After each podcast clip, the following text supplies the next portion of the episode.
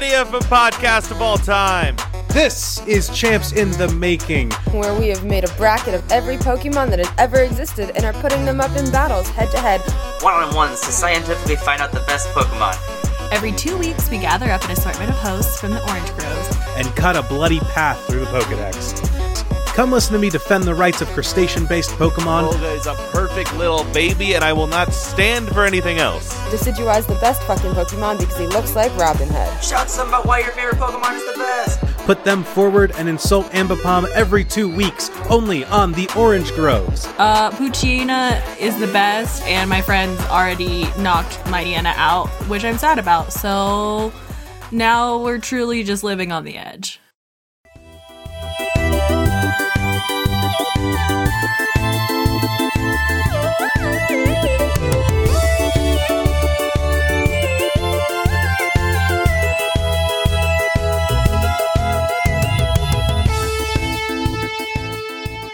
Hi, everyone. I'm Andrew, I'm Martin. and this is the Argonauts podcast. Every two weeks, I'm going to fail to solve an ARG, and Martin's going to tell me what I should have done instead. That's right. And this week we are covering, or we are starting our coverage of Waking Titan, which is the No Man's Sky uh, ARG.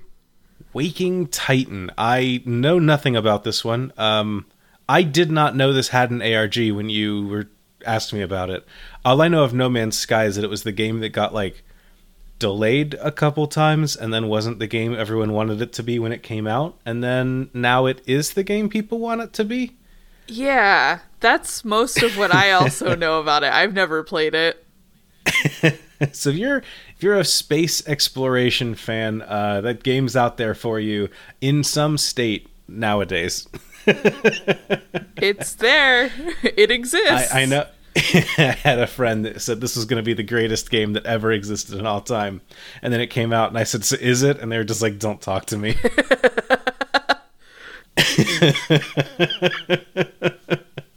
but uh, speaking of uh, disappointing friends with video games, um, we got some questions that we want to get into before uh, we start talking about the ARG. So I'm going to kick you off with one from Sean uh, at Snarky Sean, who writes in and says. What's the one video game series you wish you got into early on, but now seems too overwhelming to begin?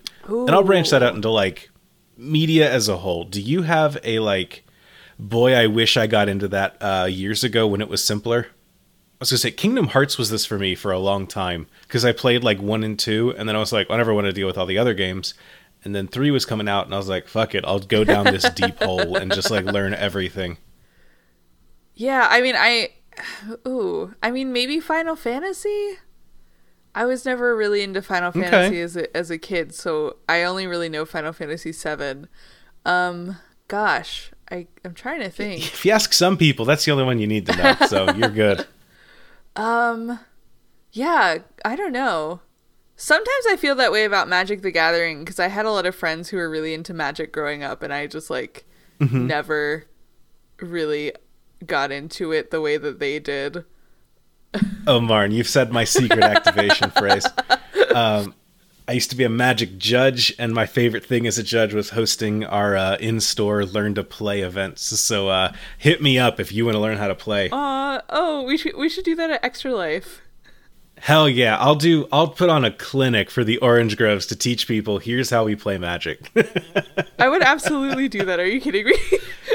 Hell yeah, I'll put to, shit. I'll see if I can drag up my old PowerPoint presentation. oh my god. the best way to get anyone to learn how to play a game is with a PowerPoint. Let me tell you. Um, see, now I can't do the episode because I'm too busy thinking about putting this together. Oh, no. Um, so I'm going to skip over. no, it's true. Uh, the heir apparent wrote in and says, uh, "Do you have any favorite video games or types of games you want to recommend to us, your adoring fans?" I know that we normally keep recommendations for the very end, but do you have any anything that you've played recently or that you're currently playing that you're just like, I got to tell people about this? So here's the thing. Um, the way I play video games is not the way that most people play video games. I will pick up a game, play it for a week, forget that I own any video game systems for like six months, and then come back to it six months later and be like, oh, cool. video games. they exist.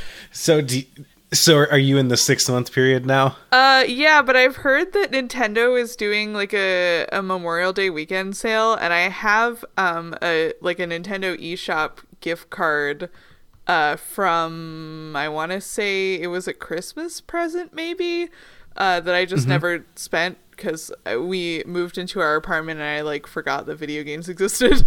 um, Sure, I get how that goes. so I might I don't know if if anybody has any um anything on the Nintendo eShop that they like, you should recommend it to me.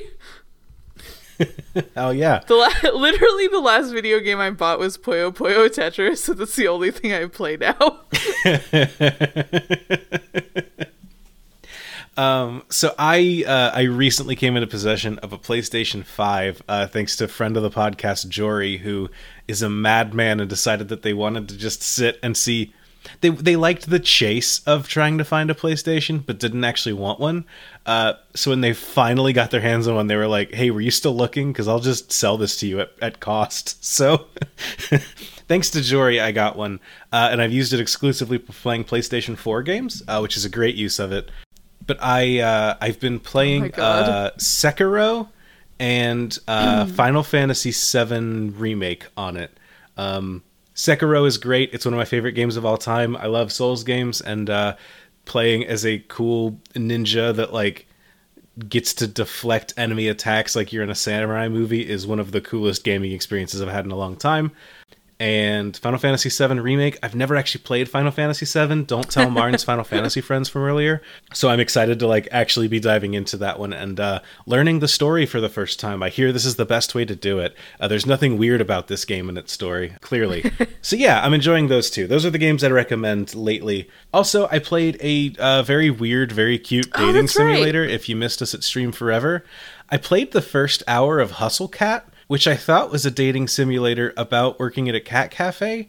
Uh, what I didn't know is that it's a game where you turn into a cat, and the people that you date are the other cats at the cat cafe.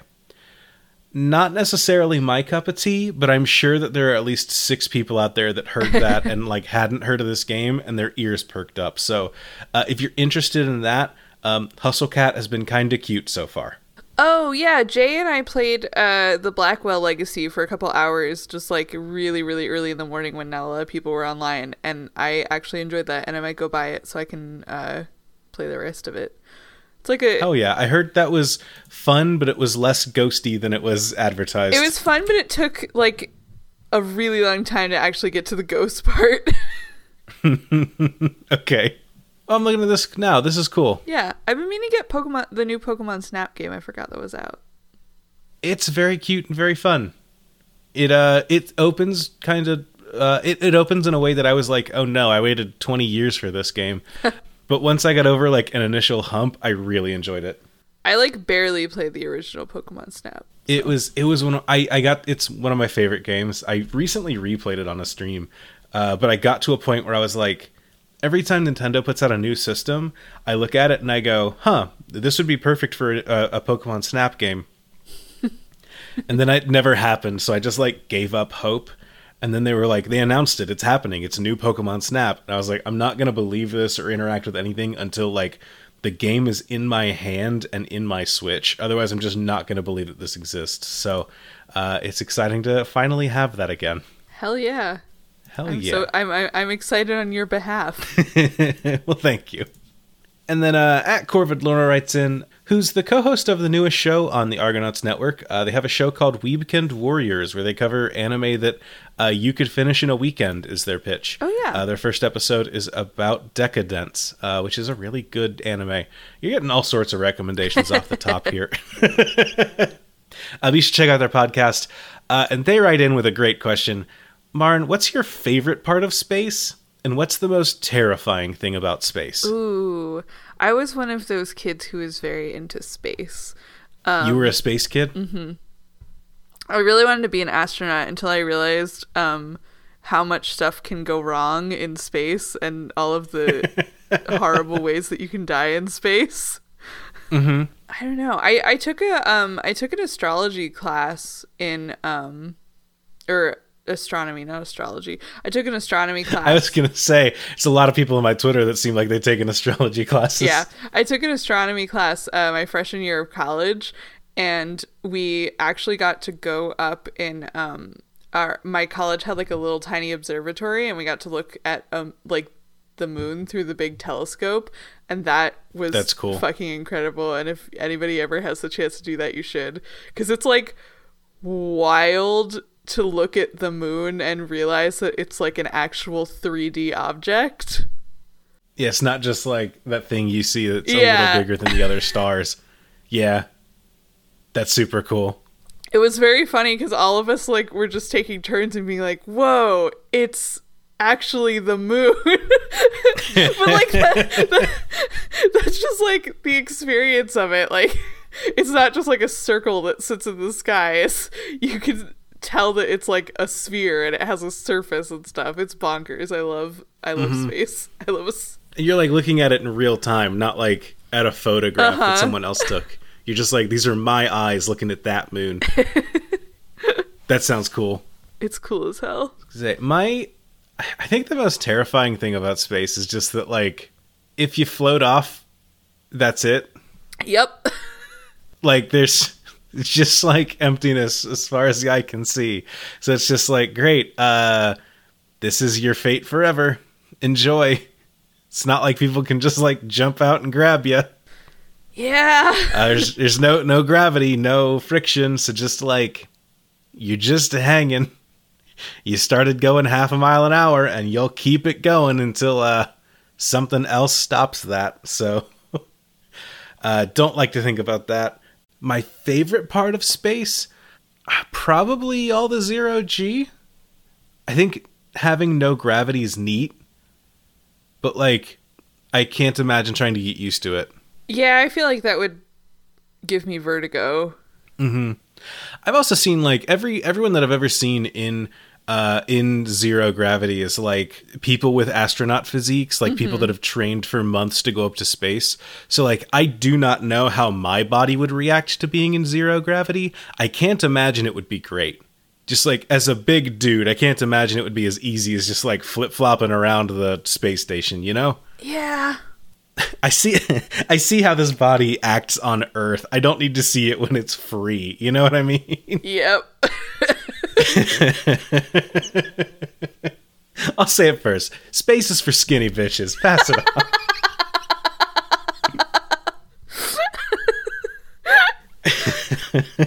oh. With that out of the way, uh, Marn, what do you, what can you tell me about uh, Waking Titan, the official skinny bitch ARG? So, um, so Waking Titan is the official uh, No Man's Sky ARG uh, that was produced by uh, Alice & Smith, which is a advertising firm that also worked on. What did they work on? Oh, they did the the Tender ARG for uh, fucking uh, Vampire the Masquerade. oh yeah, yeah, yeah. Okay.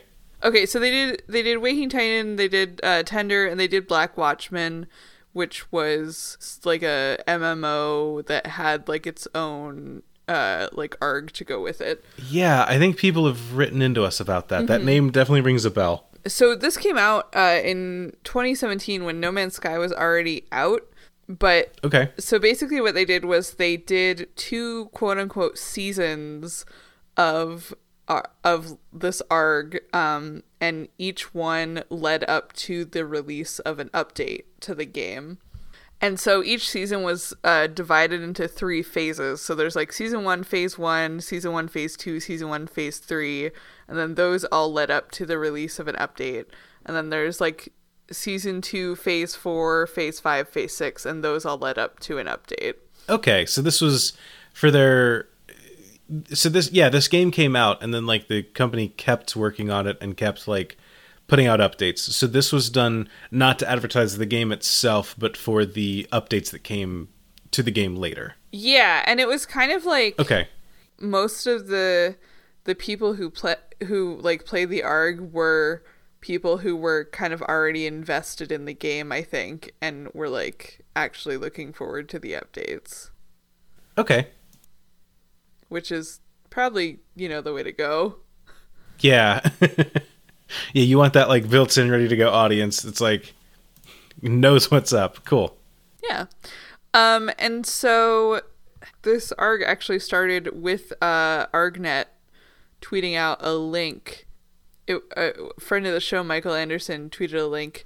Uh, it said, starting to hear whisperings of things to come from ProjectWT.com. Launch date looks to be 6 8, but could be sooner. And so that was uh, May 27th, 2017. So we are once again topical. We are recording this on May 28th, uh, 2021.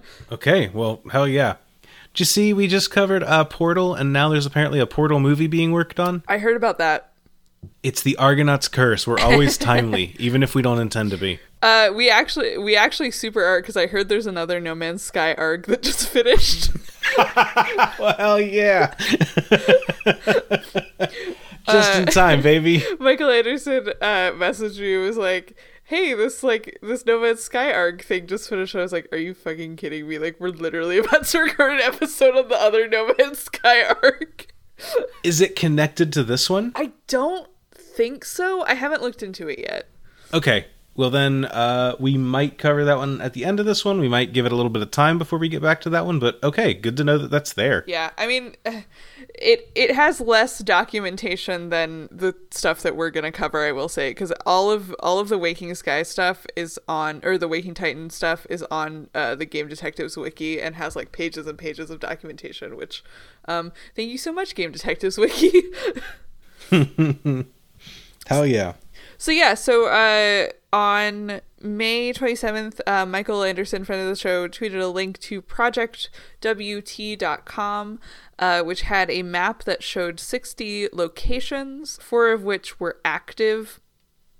Um, and what it meant for a location to be active was if you clicked on that location, it would li- it would link you to a live stream of a real radio station um, local to that area Okay. And it also had a note on the website that said that the first clue would be revealed on June 8th. Okay. And players also found wakingtitan.com based on the title of Project WT's 404 page. Wakingtitan.com prompted them for a username and password. Gotcha. And it turned out, people found out later that links to projectwt.com had been sent out to a couple of like influential people in the ARG community, like ArgNet and the Unfiction moderators, with a, a little summary that said it's the countdown to a new large scale ARG launching this summer, starting with 16 radio stations across the world. It's being produced by veteran game masters and includes NPCs, actors, live events, and much more. It's weird being in the like let's advertise the ARG era. I guess I I, I don't know if it, it's probably too strong to say, but like I you can't imagine ten years ago people being like, hey. Come check out the press release about the, like announcing the launch of this ARG featuring these creators, these clues. Like it's wild that that's how something like this can start, and it doesn't even really feel it feels kind of out of place, but that's only because we've been talking about so many from over the years. It doesn't feel super out of the place for it to happen.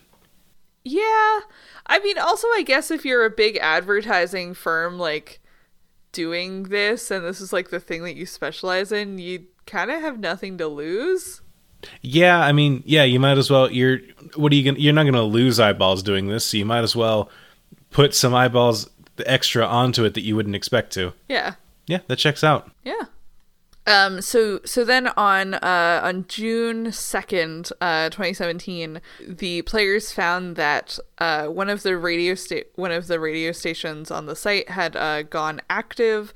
Uh, it was a radio station in Moscow, um, but the link was corrupted, and instead of the uh, location named Moscow and a link to the radio station, the location was named like an alphanumeric string and it had a link to a paste bin page uh, that contained the text info at wakingtitan.com uh, and then a blacked out phone number and a note that said you have until june 3rd 1800 UTC. Okay. And so people were like, uh oh, we gotta contact this email address before tomorrow. And everybody who sent their phone number to info at wakingtitan.com got a response that said, database updated. To change entry, please, rep- please reply to this message with a new contact. And then it had a message ID and a little note that said low bandwidth relay, connection active, rendering for message payload. Okay. And then on June 3rd, everyone who had sent in a verified phone number got a phone call uh, that said, This is Waking Titan. He arose and on the stars lifted his curved lids and kept them wide, which is an excerpt from the John Keats poem Hyperion. Uh, and one one particular player got a phone call that said, "This is Waking Titan, username Waking Titan," and they found that if they went to WakingTitan.com, they could log in with username Waking Titan and password Hyperion. Okay. Uh, and when they got in, they found a like arrangement of triangle like sigils on the page, and one of them glowed. And if you clicked on the glowing red triangle, it prompted you to put in your email address uh, so that you would be notified of further updates to the site.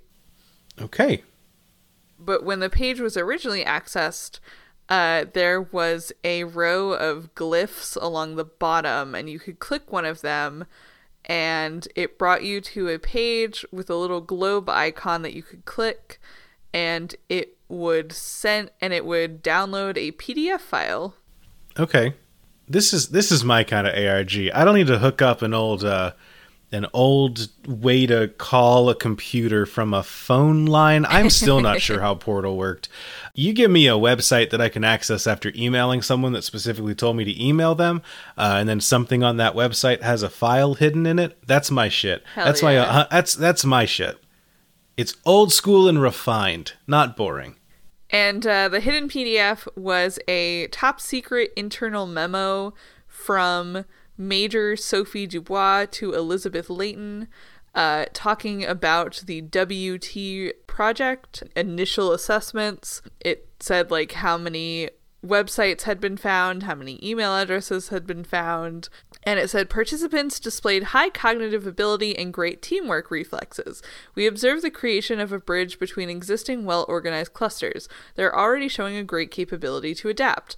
Innovative thinking and quick reflexes even led to the creation of automated scripts to monitor the pre launch phase. Investigation in the current available assets reveal great proactivity. Sample is still very limited. Cohesiveness and inclusion of new participants during the active phases are likely to be key to our success. Based on the initial response, difficulty recalibration is in process. Escalation will occur rapidly to better gauge if the participants are up to the extreme nature of the problems waiting in later phases. Let me reiterate that I still think this is much too risky. We don't have time for this, Elizabeth. Okay. Uh, and so that was all in plain text. And then there was a second page of the memo that was entirely in different kinds of code. Like there's yeah. hex and there's binary, and I think there's octal in here. There's also in the in the footer there is a string that leads to a YouTube URL uh, that goes to the song First Blood by Kavinsky, which is we you will see a theme happening later on with this where the players keep finding YouTube URLs that go to different songs.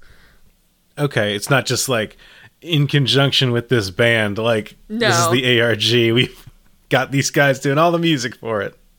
Okay. And so each of the each of the codes on the page that's entirely in code um, has a missing entry, and each missing entry corresponds to one letter of what the final solution was, uh, which was Orion. If you entered Orion on the web page where they found the link to the PDF, it displayed the word granted and returned you to the homepage. Okay. So then on June 8th, there was a uh, the first radio broadcast. Um, it dis- it played on, I guess, all of the radio stations that were on ProjectWT.com uh, at different times throughout the day. Uh, and it said, We are the mystery hiding in plain sight. You will find us. This broadcast is the first clue. Um, and in the spectrogram, when people ran it through, it said wakingtitan.com in the spectrogram. Okay. Um, and then also on the 8th, uh, people got sent out a email that notified them that the website had updated and a second little triangle glyph had unlocked. Or a second glyph on the bottom had unlocked, and also if you clicked on one of the other triangles on the page, it revealed a puzzle. Neat. Okay. And the puzzle was that it took you to a new page, and if you looked at the image in the background of the page, you could see text uh, that was CCXL and then a line, uh, and then under the line it said XV. And people were like, oh, it's Roman numerals. We're just doing math. and so uh, it was 240 divided by 15, and the answer was 16. Um, and people were like, oh, 16 is an important number um, because it's also the number of radio stations that we have. And if you typed in 16 as uh, a password, it played a video that said, You must help her find the way. If you're receiving this signal, please help us. You must save us. Without the video com to help us, we're pretty much stuck. They can't find our devices. Help us. There's no worse feeling in an ARG than when you think something's a cool, intricate puzzle, and then you're just like, ah, fuck, it's just math problems. Yeah. I'm out. Um, and then after they solved that puzzle, uh, clicking the sigil again uh, showed them a date, a time, and a radio station for where they would presumably get their next clue. So it was Paradise FM, June 10th, 2017. okay. And they also found a new PDF file on the site. Once again, it was a internal memo from Major Dubois to Elizabeth Layton, kind of just providing an update on the project. And it suggested that there was going to be a dead drop uh, that very same day. Ooh, damn, a one day dead drop? Yep. God, I wish I could run an ARG where I could have like the budget to be confident that if I did a dead drop today, there would be enough eyes on things that were going on that it could happen. Jesus. Uh, uh, sorry, I went to look up when this dropped, and the email was sent out three hours before the dead drop to tell people that the website had been updated. Jesus, all right. And yeah, and and so in this, uh, it has a photo of what what people assume was going to be the dead drop. It's like a, a journal, I think, and it says uh, asset will be available at the designated transfer point from approximately seven o'clock on June eighth. Uh, 2017 identification find the attached file location cafe bene 816 street code b introduce yourself as dr putnam Okay. and so they determined that it was at Cafe Bene in New York City. Uh, someone on Discord was like, Well, I'm in New York City, I'll just go. Uh, they went. Uh, they were told by the person who handed off the dead drop to them uh, think outside the box, something big is coming, and when we find out what it is, we must be prepared. Also, remember that we are a science community first and foremost. Okay. uh, and they were given a piece of paper that had a string of base 64 on it that decoded to a set of coordinates for uh, in game in No Man's Sky. And if you went to those coordinates in game, you got to a communication station uh, that played a message uh, that said loop 16 unexpected error not 97c 33n 5884p uh, and when you type that in on the waking titan website uh, it returned the accepted screen Okay. That's really cool. I love going places in a video game as part of an ARG. I agree. And that was when people actually realized that it was a No Man's Sky ARG because they had actually like had to go into the game and do something. Because up in because up until now, like they it, I guess they had just thought it was like an independent ARG or they hadn't had that confirmation. Um, because also Oh. Uh, concurrently, there was a different argish thing going on with No Man's Sky where people uh the moderators of like different No Man's Sky subreddits had been getting cassette tapes in the mail. Hmm. And each one of them was numbered like 1 through 16 or they were like 1 out of 16, 2 out of 16, whatever. And they all had songs from the No Man's Sky composers on them Interesting. and some of them had b-sides that just glitch noises and if you ran it through a spectrogram you could see a set of numbers and letters that uh, turned out a caesar cipher and then hex code that decoded to portal Oh, okay. I didn't realize we were so timely with our last episode too. and some of them came with a signed poster, uh, one of which came with a note The giant gateway calls out to me, filling my mind with whispered secrets of a far flung world. Hmm. Okay, so there's going to be a portal in game that goes to a different world. Yeah, Maybe. Neat. maybe.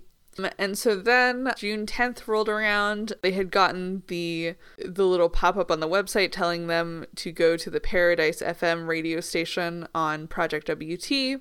They heard an advertisement at about 5 a.m. Oh, coordinated universal universal coordinated time.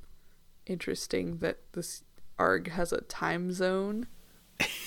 Is that is that like an in-game time zone maybe? It's UT it's UTC. Okay. which is GM yeah, which is Greenwich Mean Time. Mm-hmm. So yeah, so they went to the they went to the site. They clicked on the on the Paradise FM station.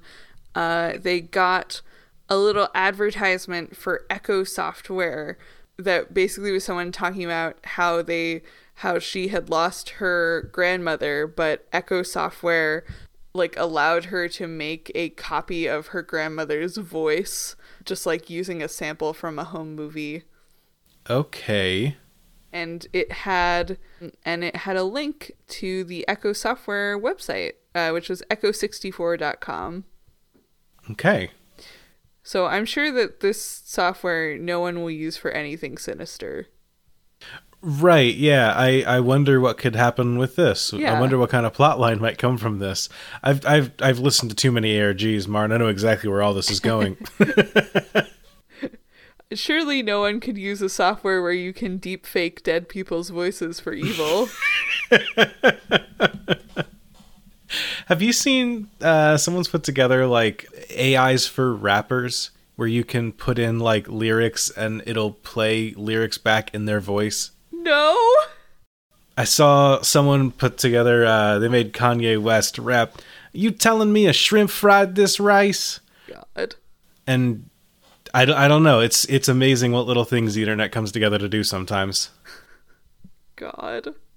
Oh, so yeah, so they found uh, Echo64.com It had text on it that said, "Begin second sequence initialization may take up to 24 hours." Later in the day, it updated into just a full corporate website talking about the Echo software and how it lets you synthesize virtual versions of deceased relatives, which reminded me of have you have you seen uh, the Adult Swim infomercial "Live Forever as You Are Now"?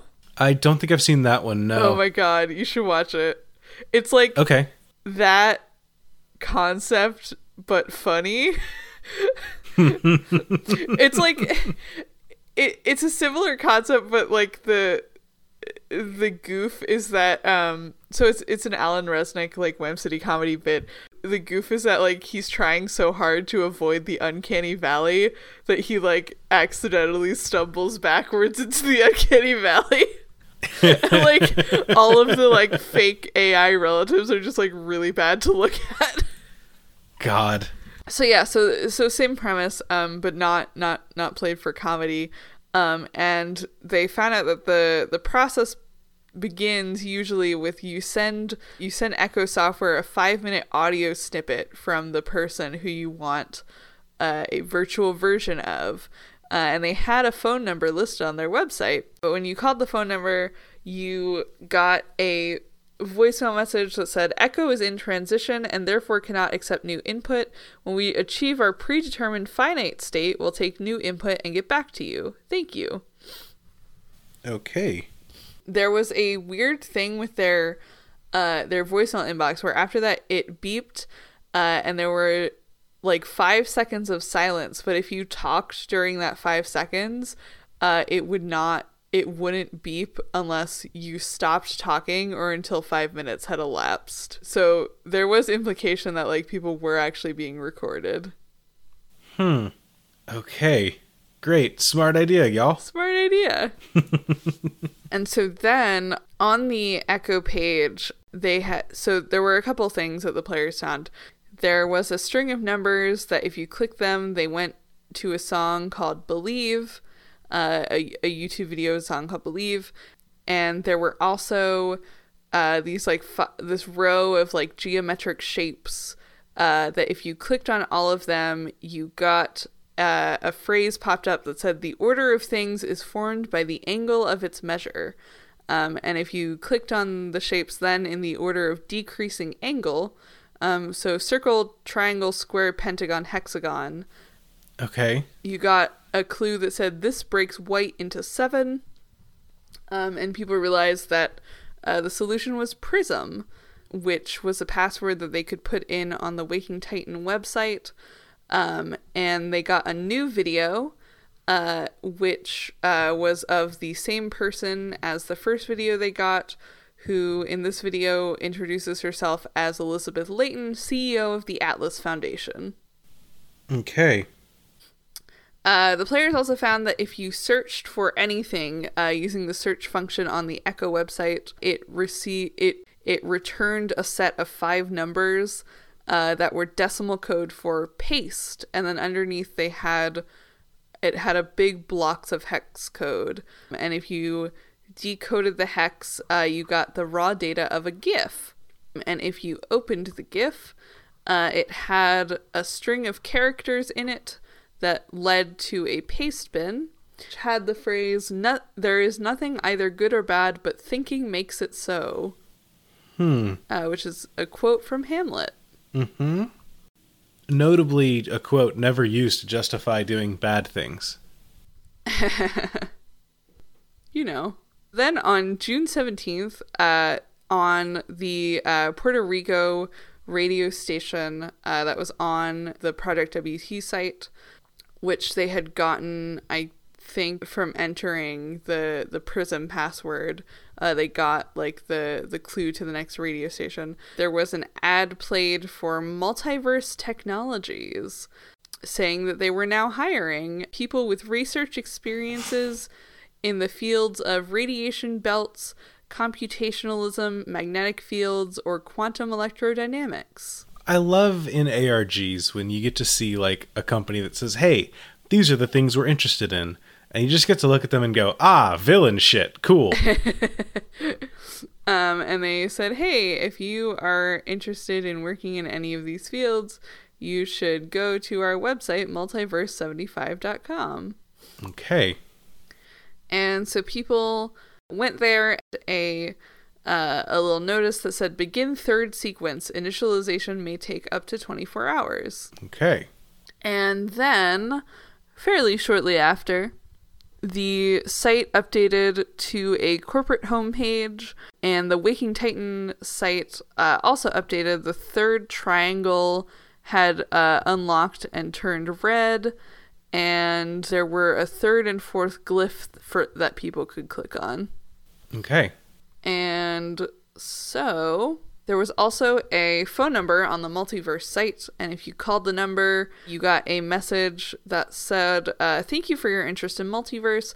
Right now, our priority is our work on abelian groups, manifolds, and basic knowledge of cochains, cochains, their cycles, and co boundaries. We are in urgent need of talents in this branch of mathematics. If you have the expertise, let us know through our website and they had a uh, email address also on the site and if you emailed it it said specific expertise detected. Input desired branch of mathematics and subject line to info at multiverse75.com uh, and if you sent uh, a message with the subject line algebraic topology um, you would get a message that said, Input valid candidate in algebraic topology, executing process post box. Process complete, warning, confirmation is required. Do you want to trigger the mailing of package 9 out of 16? Confirm in subject line with code ID. And it gave you a little um, alphanumeric code. And if you sent a email to the same email address with that as the subject line, uh, you got a message that said package 9 out of 16 has been sent. Please stand by ETA week of June 19th. I will always trigger the additional package to be sent. Indeed. I mean, why wouldn't you? Yeah, there's. Uh, it's like a Pokemon where anytime you see something, it's like, it looks like there's a switch. Do you want to press it? You hit yes, and it goes, who wouldn't?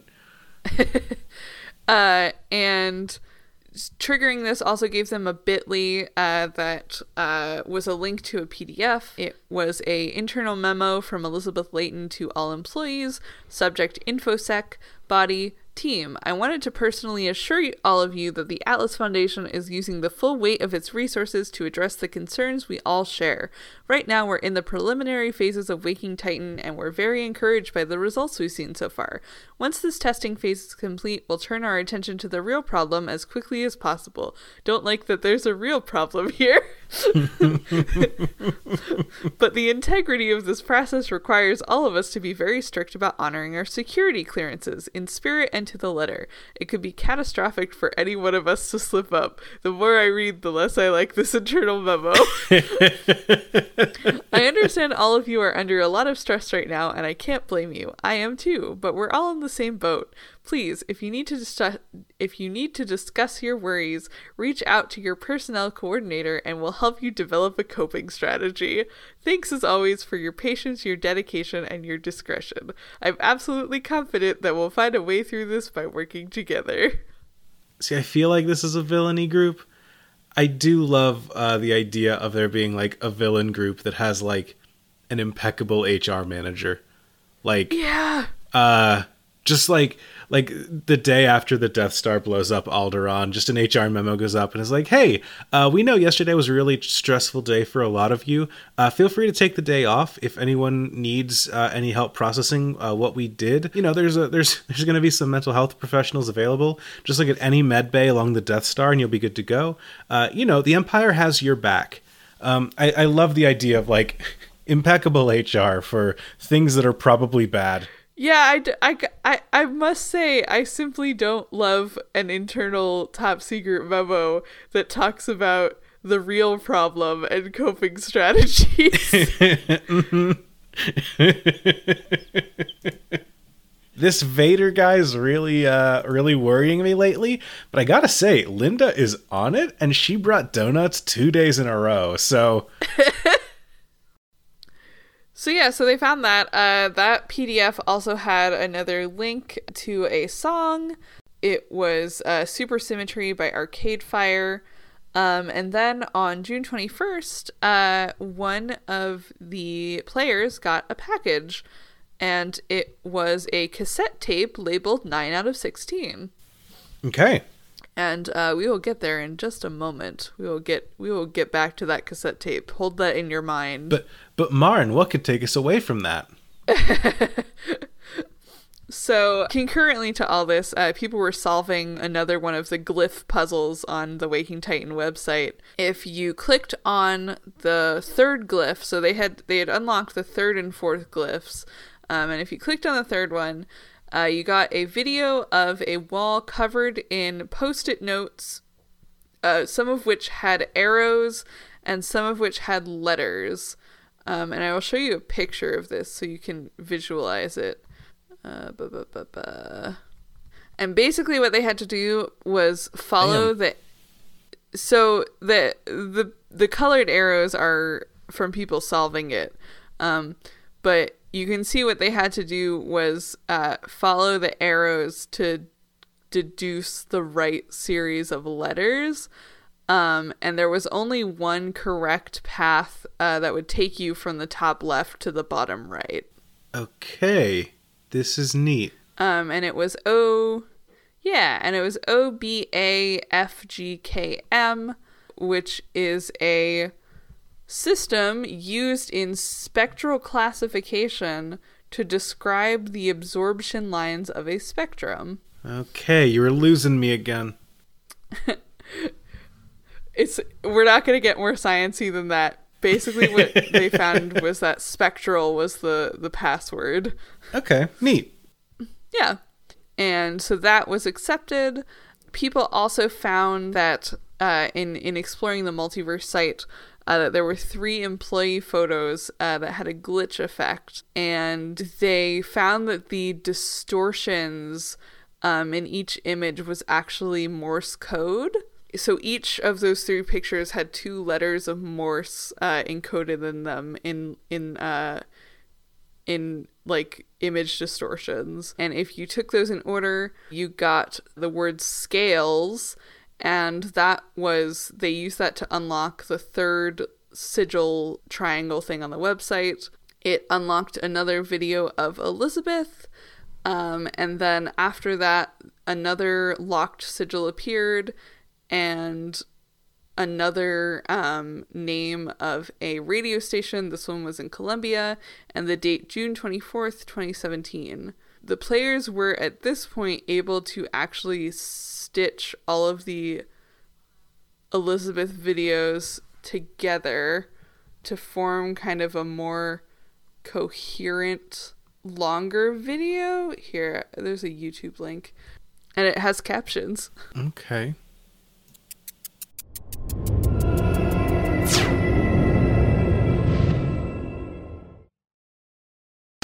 Hello, my name is Elizabeth Layton, and I'm the CEO of the Atlas Foundation. If you're seeing this video, then congratulations. You've proven your value beyond any shadow of a doubt. Does anybody want to see this?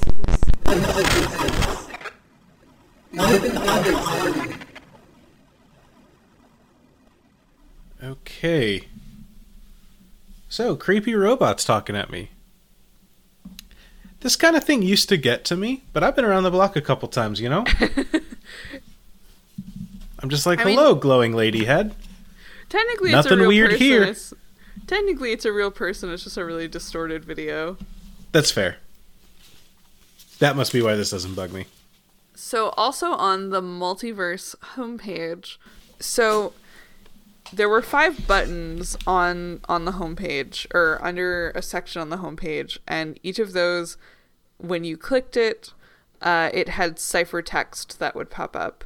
Um, and they found in the source code a key to a Polybius square cipher, which was which they used to unscramble this ciphertext. Uh, the the keyword uh, for the Polybius square was Schrodinger, and it unscrambled the ciphertext on the website, which was under the sections uh, radiation belts, computationalism, magnetic fields, electrodynamics, and particle accelerations. Okay. And those said radiation belts. We recreate conditions similar to the Van Allen radiation belt in our secure facilities.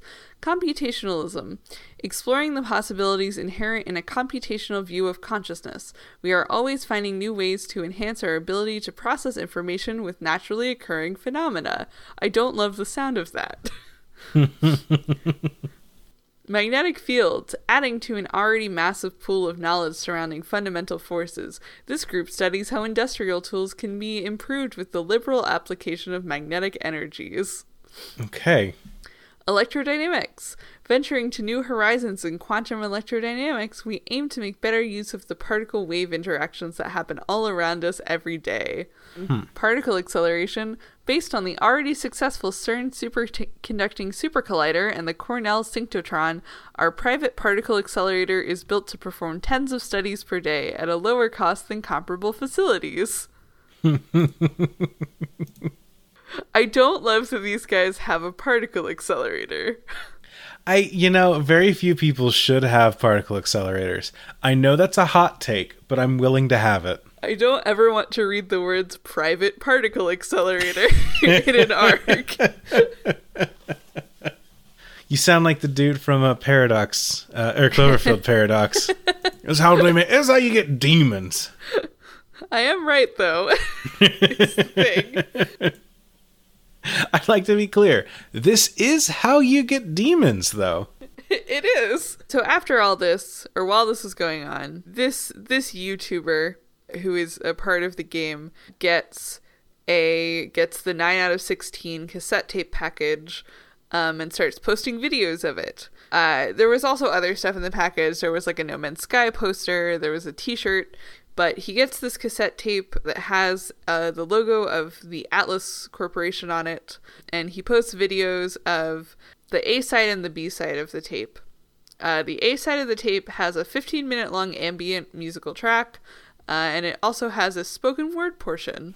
The spoken word portion says, I am alone in the space between worlds. I am alone but for my thoughts, my words. I am alone but for you. I see you.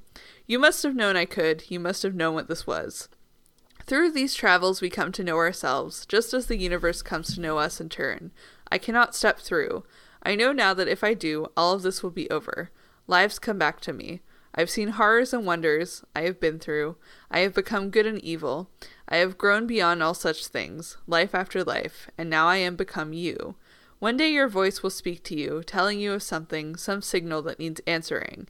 It will tell you of some secret at the heart of reality, some puzzle that needs to be solved, lest all life falls into decay and oblivion.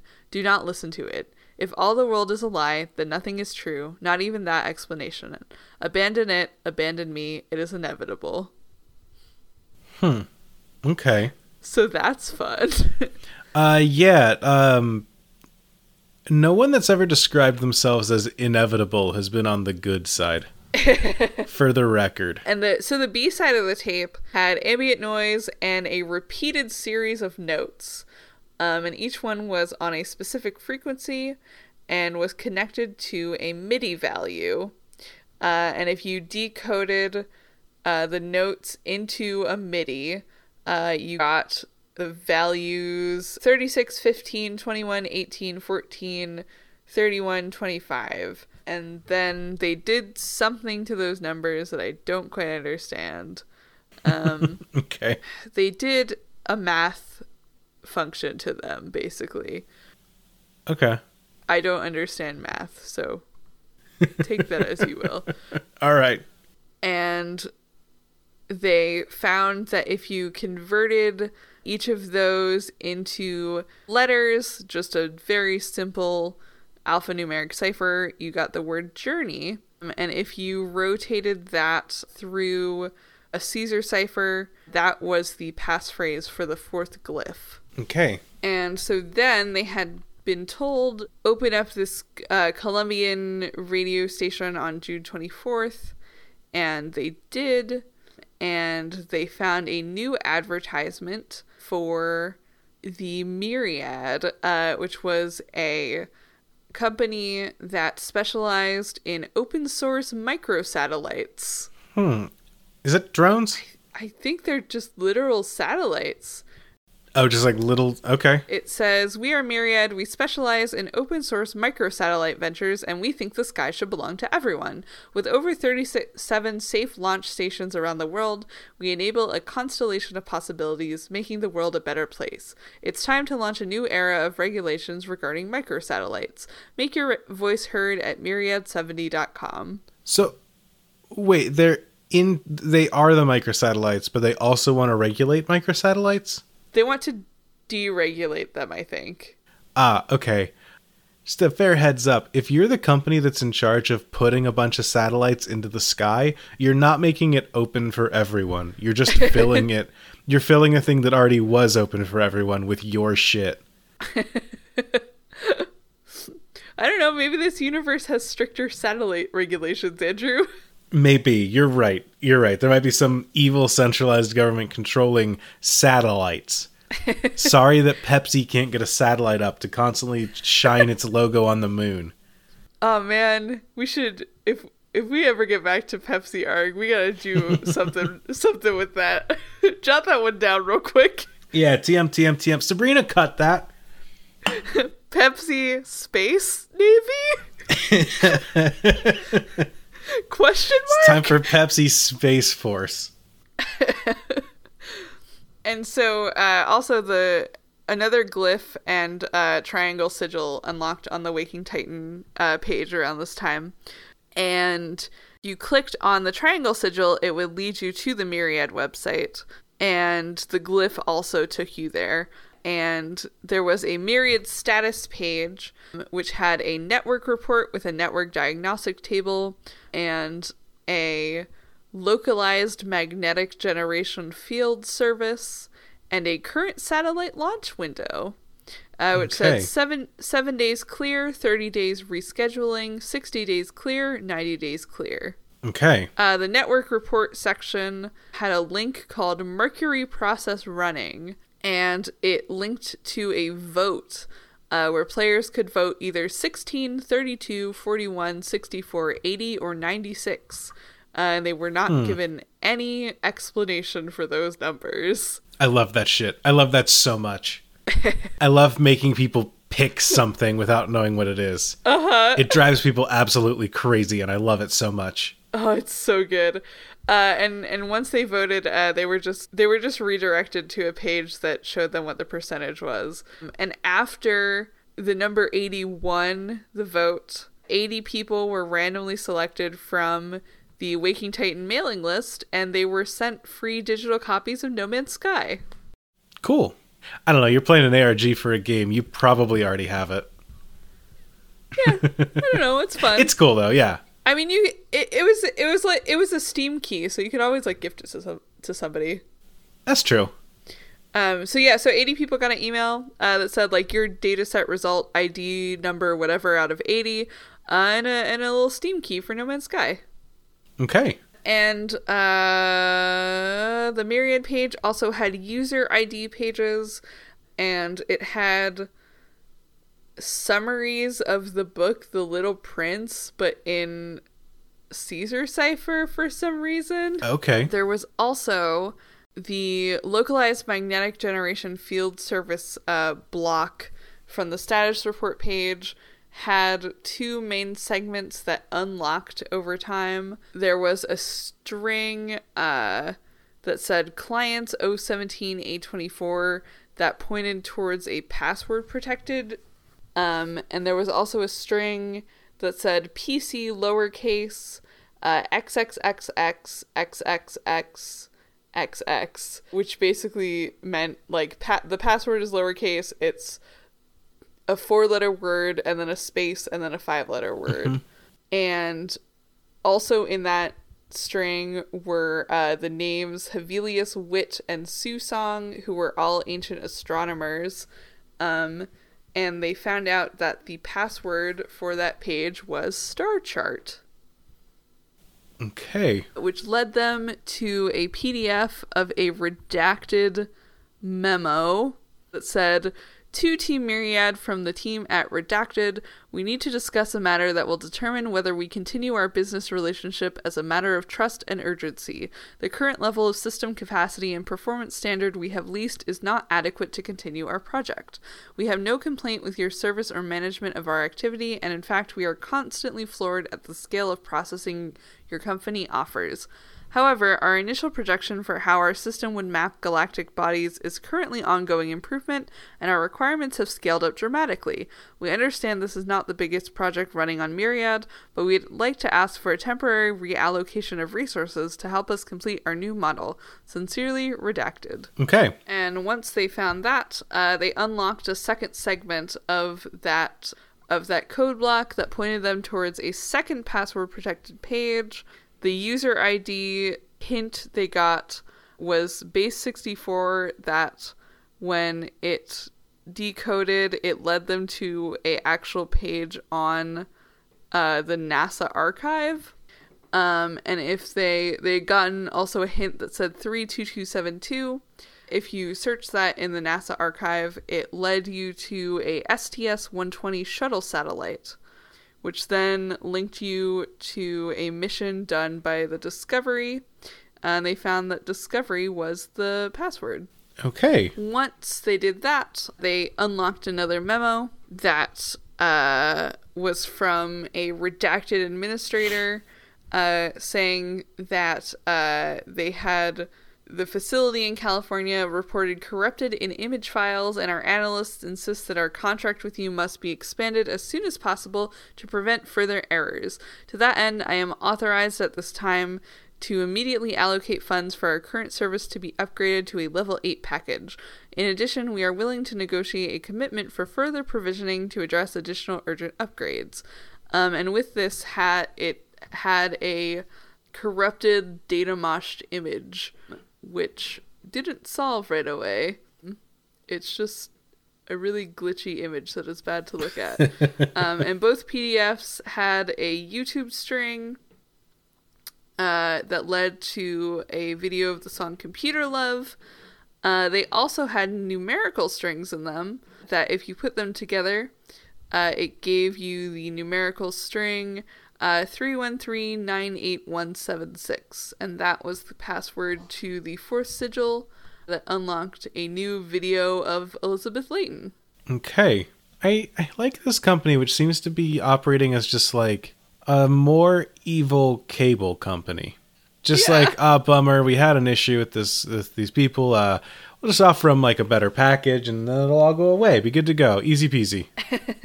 Um, and so while all this was going on, uh, while people were voting on numbers, while people were solving these passwords, uh, the status report page on Myriad was being updated with a bunch of letter number pairs um, until it had gone all the way through the website. Okay. People had also realized that if you sent a email to the sales account, it you got a auto reply that mentioned a dedicated Nocturne support address, uh, and they found that if they emailed nocturne at myriad70.com, uh, they got a message back that said System Relay 10, uh, 001A, your support ticket ID has been sent to the primary technical contact for your account. If you are not already a Nocturne priority client, your request will be transferred to our General Support Center. Sincerely, Julian J. Wong, Service Code LA443, Myriad Help Desk, and Atlas Foundation Company.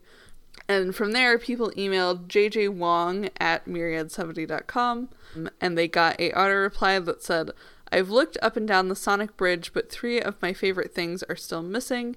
XXXXXXX at myriad70.com. And from there, people deduced that it was literally just the names of notes on the scale. Uh, and the final email uh, was do me soul at myriad70.com, which responded, which auto replied with a set of numbers uh, that were in decimal. And they got Doe 116, me 707, soul 811. And they found some other ones like that on the contact page. And they realized that they had the full uh, musical scale with numbers tied to it. Neat. Okay.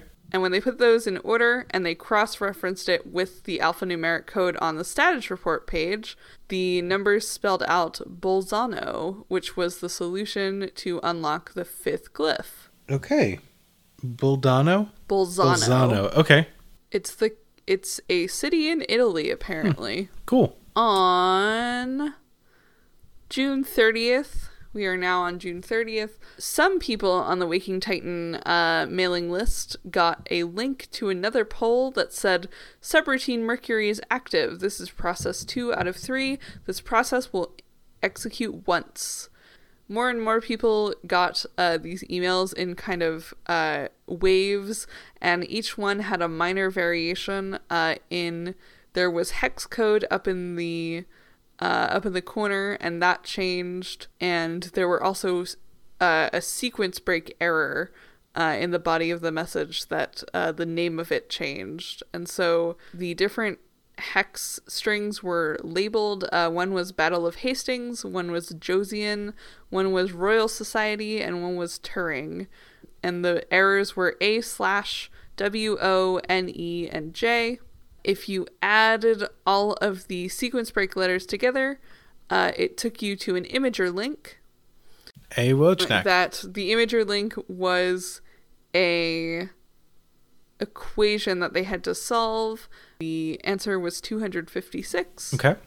The website updated with a message said begin sequence and it had a bunch of numeric strings that had been they all corresponded to options in the poll that uh, players had been linked uh, in the email fragments. Hmm, okay.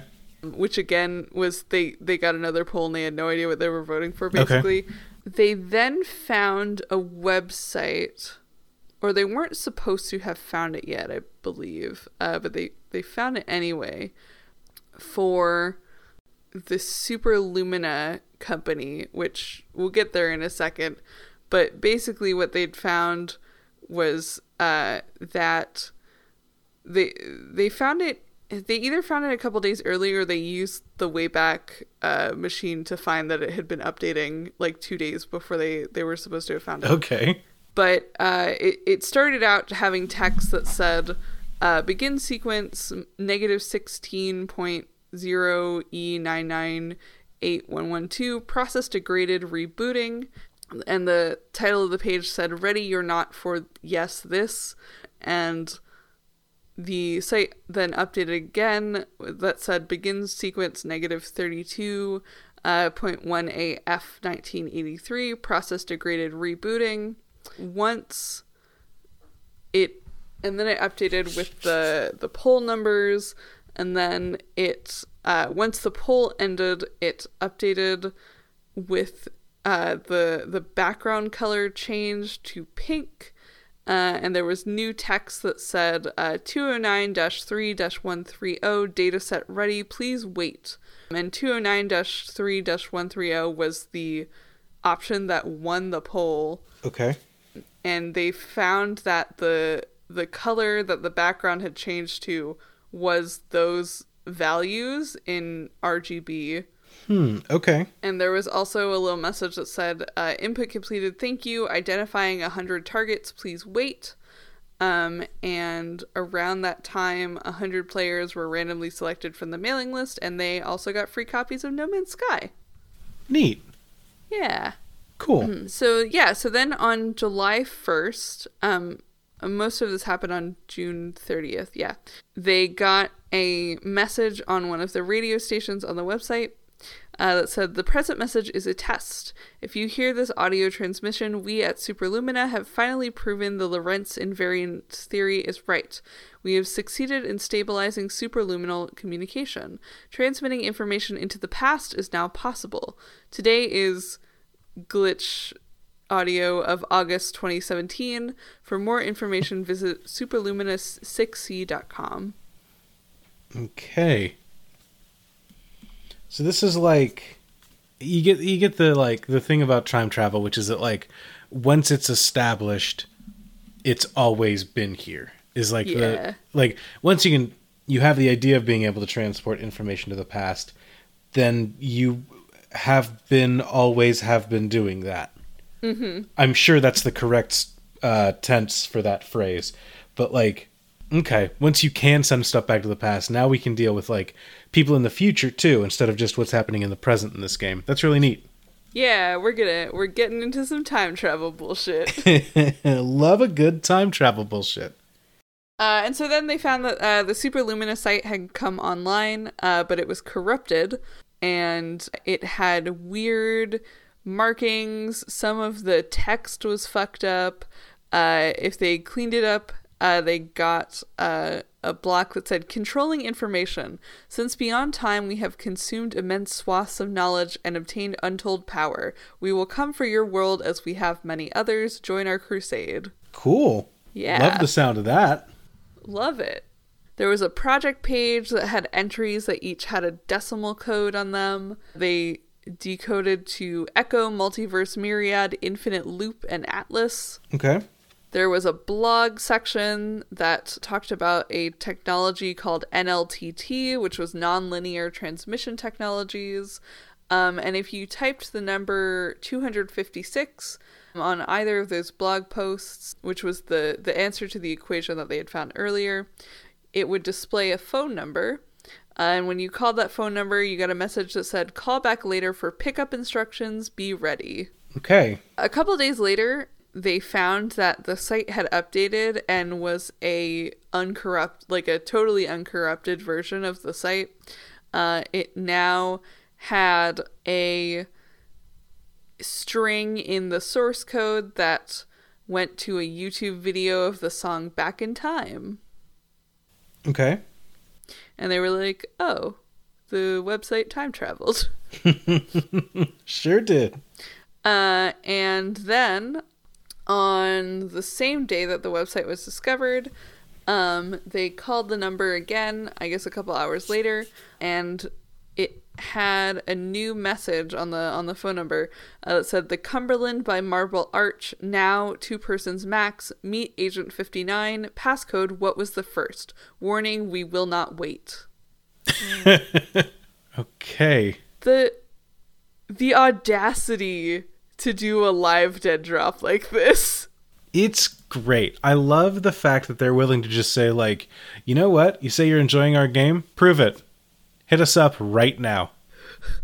literally just get in your car and drive we won't wait for you I love it. oh man i mean it is pretty good as the thing but it's really ballsy of them Yeah. it's it's absolutely the the kind of thing that only like a big budget can like afford to do Mm-hmm. Yeah, no, absolutely. Like you just need be like get in Yeah. your car right now motherfucker i dare you We just gave out a hundred copies of our video game. You can get in your car. and if you don't get here in the next hour we'll just leave fuck you. Chop you chop. Love it. Love it. Love this for them. I wish we could do that. I just like, can you fucking imagine the power? Of just being able to say like, get in your car and come here. Yeah. God, it sounds nice. You will pick up this dead drop. It's cool that our audience is listening to you fall to the dark side in real time. And all it took was like a player base that respected the game creators and feared them.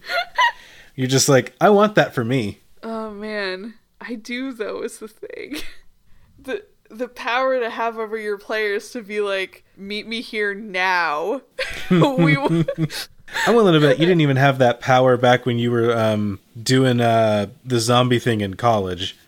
Like even then, it's college students; they don't have anything better to do, and even then, it's like a chore to pull teeth. Yeah, I mean we did that we did that sometimes, but it was it, it, it mostly was like they knew in advance like hey, here here are like the two times of day that we do things and like if you want to participate just like free up a couple hours in your afternoon and like drop by and we'll give you something to do. Sure, we've we've got office hours if you want to swing by and find out what to do next in our game. I mean, like basically because uh, we we did like midday, like we had ev- every single day of the week we had an afternoon mission and we had a night mission, and they were always at the same time. And we would literally just send out and be like, "Here's where to meet us. Here's what you're doing. If anybody." Gets out of class in the middle, you know exactly where to go and what you're doing. Sure, so it was that's- like That's really cool and smart, and a good way of like respecting your players' time while setting something up like that. My Yeah. thing is, I don't I don't want to have to respect my players' time. I just want to be able to say like, do the thing now, and they'll say yes, sir. Oh no, I completely agree. I mean, we did do a couple things where like they were very like last minute things that we came up with for the players to do, and we were like, okay, everybody who's like awake or out of class, meet us here right now, and like that was always fun.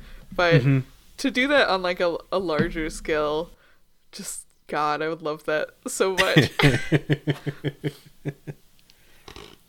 Um. So anyway, so uh, one of the one of the players uh made it out there, met with Agent Fifty Nine, uh, used the password sixteen, uh, because the the hint was what was the first, um, and and sixteen was the first passcode for for Waking Titan. Uh, Okay. that they used. Um, and got a note that said 28 minutes of silence after the and a uh, picture of a flower and thief. And they realized that this pointed to a movie called The Flower Thief, uh, which the director afterwards had uh, directed a 20 minute long silent movie uh, that was titled Senseless. uh, and they realized that the password for the fifth sigil was senseless, and so they Neat. got eh, from that they got a new video and they got uh, the next broadcast specs, which were uh, Sirius XM on July eighth, twenty seventeen Okay. There were actually several broadcasts on that day. There was the first one uh, said, We are the mystery hiding in plain sight. If you're curious enough, if you're bold enough, you will find us. Pay close attention. Uh, and there was Morse code in the background of that that translated to uh, probabilistic computing. Uh, and Okay. then uh, and then roughly 45 minutes later, there was a second broadcast that said, Sometimes you hear something that sticks in your mind afterwards. You'll wonder about it in your quiet moments, a question without an answer, a puzzle you can't solve. Um, and there was Morse code that translated to evolutionary computing. Uh, and then roughly 90 minutes later, there was another one uh, that said, Pay close attention. You followed our clues and solved our riddles, but you were missing a piece until now. Will you solve the mystery or will you wonder forever? Uh, and there was Morse that translated to 19 May 1933 uh, that people suspected referred to Edward de Bono, uh, who was a pioneer of lateral computing, uh, who was born on May 19th, 1933. Okay. Uh, and then a, a couple hours later, there was another broadcast that said, Have we got your attention? We are the mystery hiding in plain sight. If you're curious enough, if you're bold enough, you can look for answers on wakingtitan.com. Go, it's time to finish this and begin something new. Uh, and there was Morse code in that one that uh, translated to blue, white, black, yellow, green. Uh, blue, white, red, black, yellow, green, sorry. Uh, which was Okay. a reference to a concept uh, and a book that Edward de Bono had written called The Six Thinking Hats. Okay. And after all four of those broadcasts had aired, uh, the Waking Titan website updated uh, and unlocked the sixth and final triangle sigil, uh, to which the password was Six Thinking Hats. Hmm. Uh, and that unlocked a new video and a new PDF. PDF was a internal memo to all employees, and it was a diagnostic report on the Mercury subroutine. It said, We want to extend our gratitude to everyone who has contributed to the Mercury subroutine so far. We hope you have enjoyed the successful di- distribution of 180 access IDs, and we hope you will also appreciate the other interesting artifacts we have in store for you going forward. We intend to keep the process alive until the completion of Project Waking Titan in August. It is important to mention that we are very excited by the coming phases 2 and 3. Input from the Mercury subroutine will pave the way towards new experiences in version 1.3 of a familiar universe. We look forward to the successful conclusion of this groundbreaking experiment. Okay. And I assume they're talking about the different like game patches coming out. Mm-hmm. Okay. So phases, yeah. So phases two and three are, are phases two and three of the ARG. Um, version one point three is uh, the update, the Waking Titan or the No Man's Sky update uh, that was forthcoming, uh, and the 180 access IDs were the Steam codes that they sent out. cool. Uh, there's also some stats on here that says like the number of answers that have been submitted on the website, the total time that people have spent on on this game so far, like the number of unique countries that have accessed the the website, just like cool cool stuff like that. I love that. That's so fun. Fun. It is fun. You, I'm sure someone sees that and they go, "Ah, shit! I've like left this tab, uh, like just in my computer, Yeah. untouched for days now." A day later, uh, people on the mailing list got a email saying that there was a new video being processed, uh, and then they got another email that had a link to the Waking Titan Twitch stream, uh, which began to air broadcasts. Um, There, uh, they were all roughly about fifteen to twenty minutes apart. Um, it was a it was Elizabeth Layton basically uh, talking about uh, saying like, "Hey, you've reached the the final answer on the Waking Titan website. Uh, you've proven your value to us. Um, I'm gonna talk a little bit about the Atlas Foundation. Uh, she she says uh, the Atlas Foundation is dedicated to studying the nature of reality itself. Uh, we're gathering a community of creative and unpredictable individuals to help us perform a series of collaborative thought experiments. You are the community we found, and you are everything we could have hoped for and more. But now the real work begins. We're inviting you to join the Atlas Foundation's Citizen Science Division. Starting on July 21st, we'll have a series of very specific tasks we'd like you to perform individually and collectively. Okay. Um, and she talks about uh, they need to answer some questions and apply for a level 4 Atlas uh, pass. And they have to go to csd.atlas65.com so they can join the Citizen Science Division.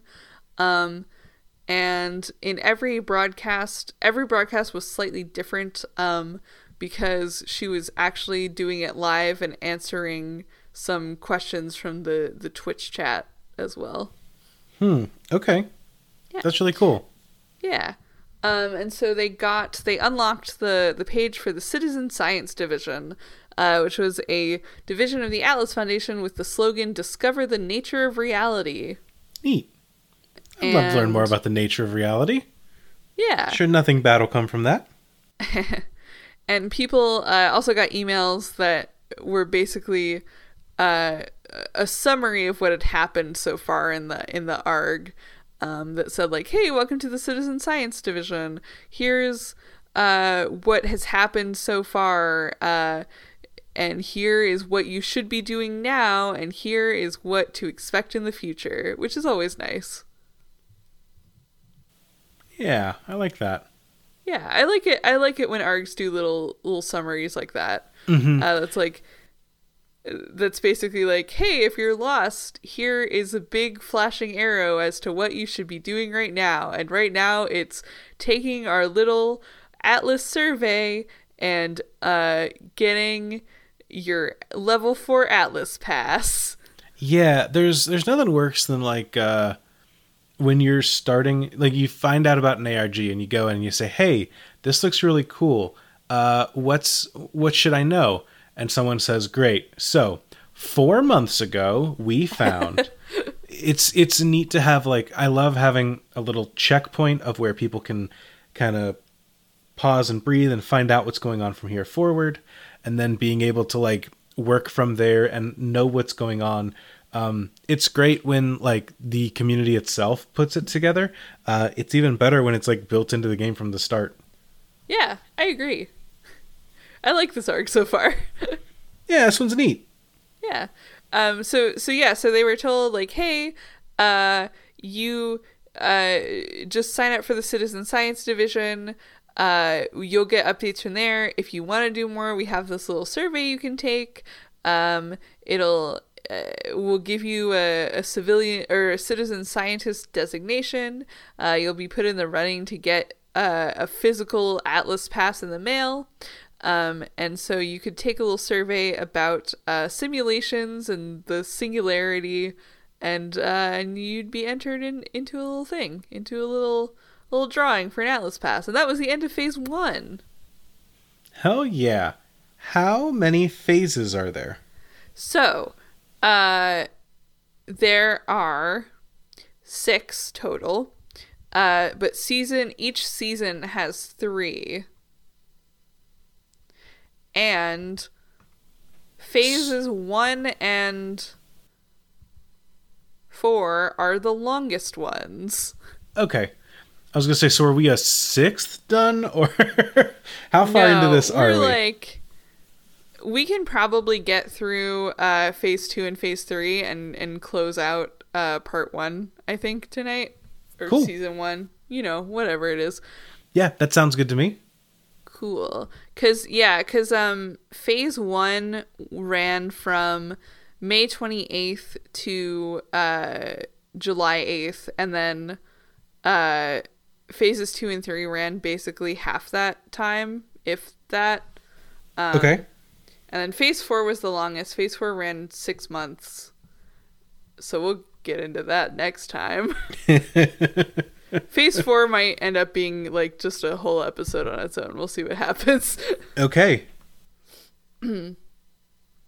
so yeah, so uh, so phase two um, started on July twenty first. Uh, they got a, they got a little break in between, and uh, on July 21st, uh, uh, ProjectWT.com updated uh, saying that there was a calibration process occurring. And on the 22nd, around a little bit after midnight, uh, people started to receive uh, citizen scientist emails that linked to a, another optional survey and a new website called Boot Sector, uh, where they had to use a cipher wheel to decode their own unique citizen scientist ID code, which so they Hmm. they each email gave them a cipher wheel, um, and they had to use that to to decode their ID, and they had to enter it into the boot sector website. Um, and once they had done that, or once enough people had done that, the boot sector website started to reveal fragments of a image. Um, and once enough of the image had been revealed, they were able to assemble it into a picture of a notebook uh, that said, Don't forget Atlas, then CSD, list wake status, ship hibernate seed. Who is Atlas? Needs loading time.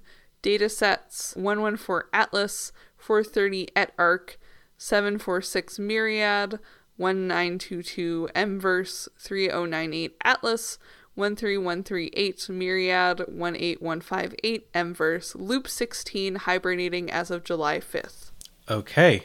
um, and the section labeled datasets had a missing uh, entry that they couldn't see um, and they used the existing entries to figure out a pattern um, and they were able to recover the missing data set uh, which was uh, 88118 at ERC.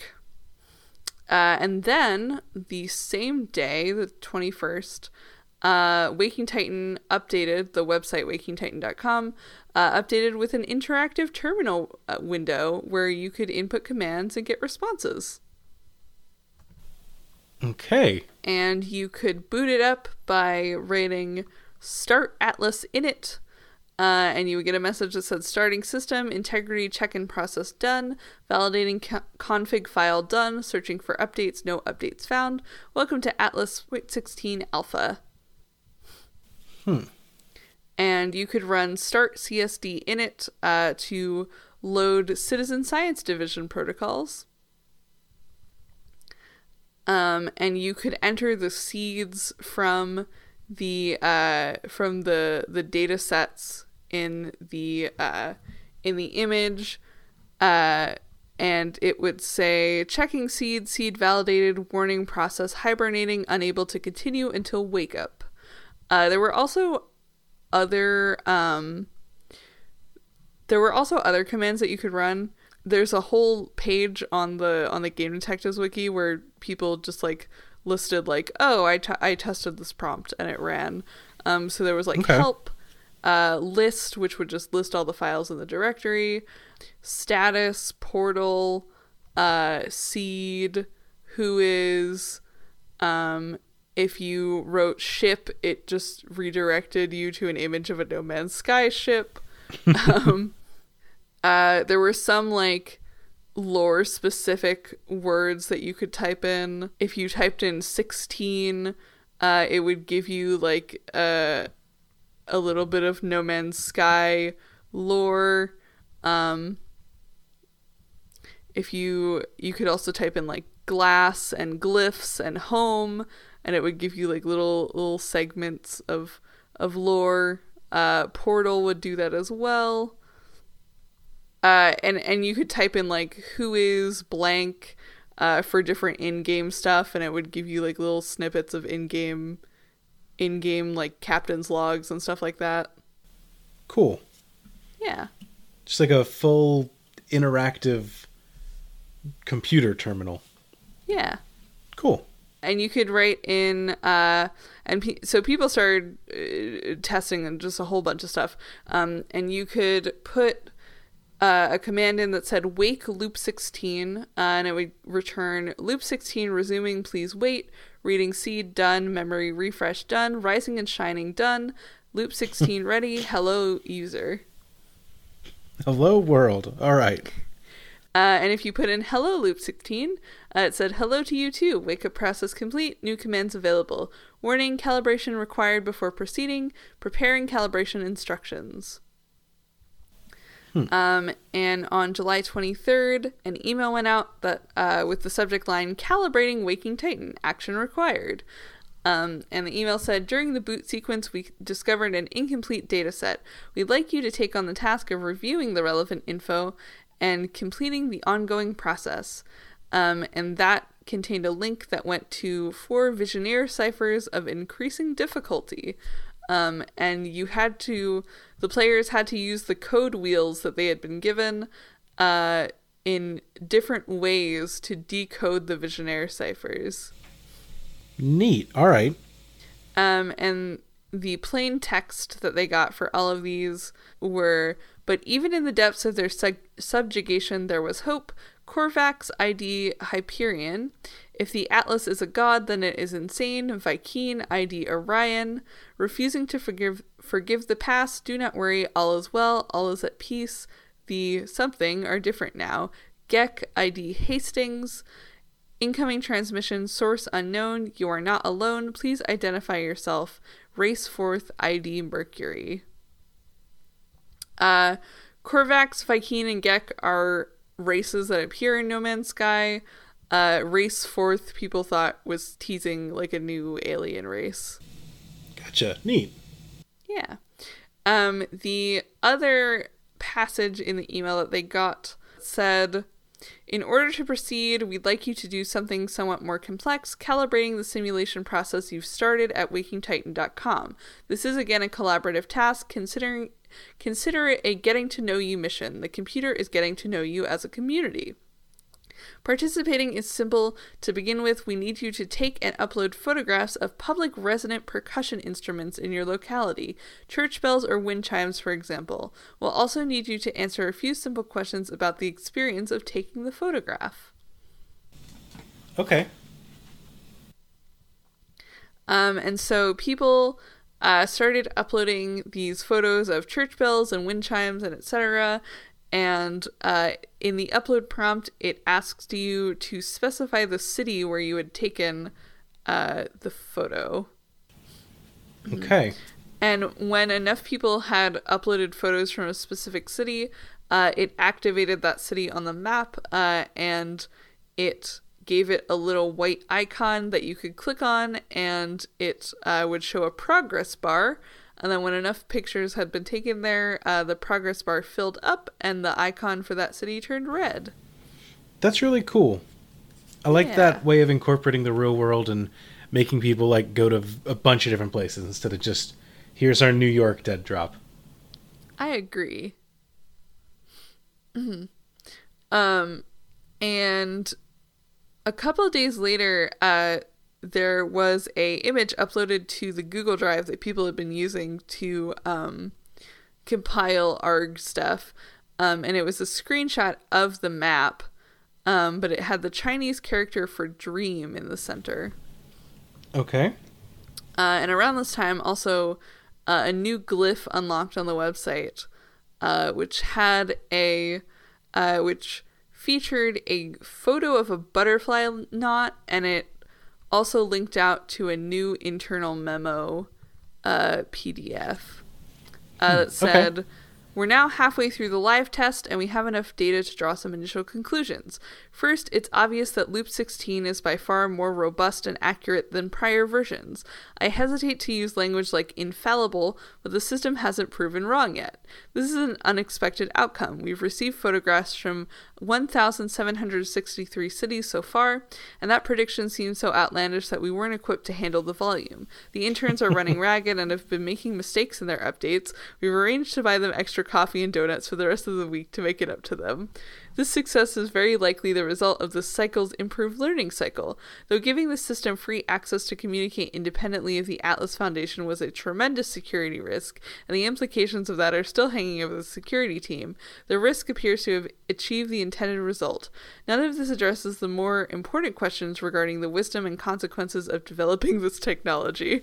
See, we may be working for a villain potentially, but their HR is impeccable. Never seen anyone vow to buy their employees coffee, let alone interns. Good work. Great company. Love these guys.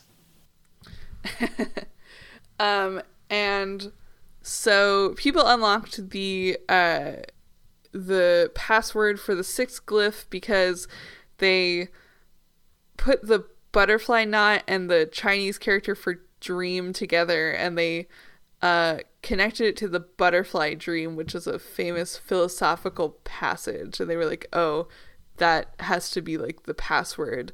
Um, and then they found that another image had been uplo- uploaded to the Google Drive folder, uh, which was some like distorted data moshed concept art for the fourth uh, No Man's Sky race. Okay. Yeah. So then on the 29th, uh, it was found that uh, if you typed in the command status into the Waking Titan console, uh, it would return a message that said Mission Azure Voyage loading. Uh, if you entered Azure Voyage or Azure, uh, it would take you to a website titled Azure Voyage uh, with a prompt that uh, requested you put in a code. Um, and on this day as well, on the 29th, uh, a new glyph on the Waking Titan site activated uh, with a bunch of. Uh, the screen had a bunch of coordinates in New York, um, and it also had a link to a PDF, uh, which was um, a bunch of slides from uh, a talk that Elizabeth Layton had given at the Berlin Symposium on Metaphysical Inquiries called Breakthroughs and Breaking Through. Hmm. Okay. Yeah. Um, my favorite my favorite slide from this uh, is it's talking about the Atlas Foundation. Um, and it says, We believe the world is, and there's a photo that just says error. And at the bottom it says, We're going to prove it.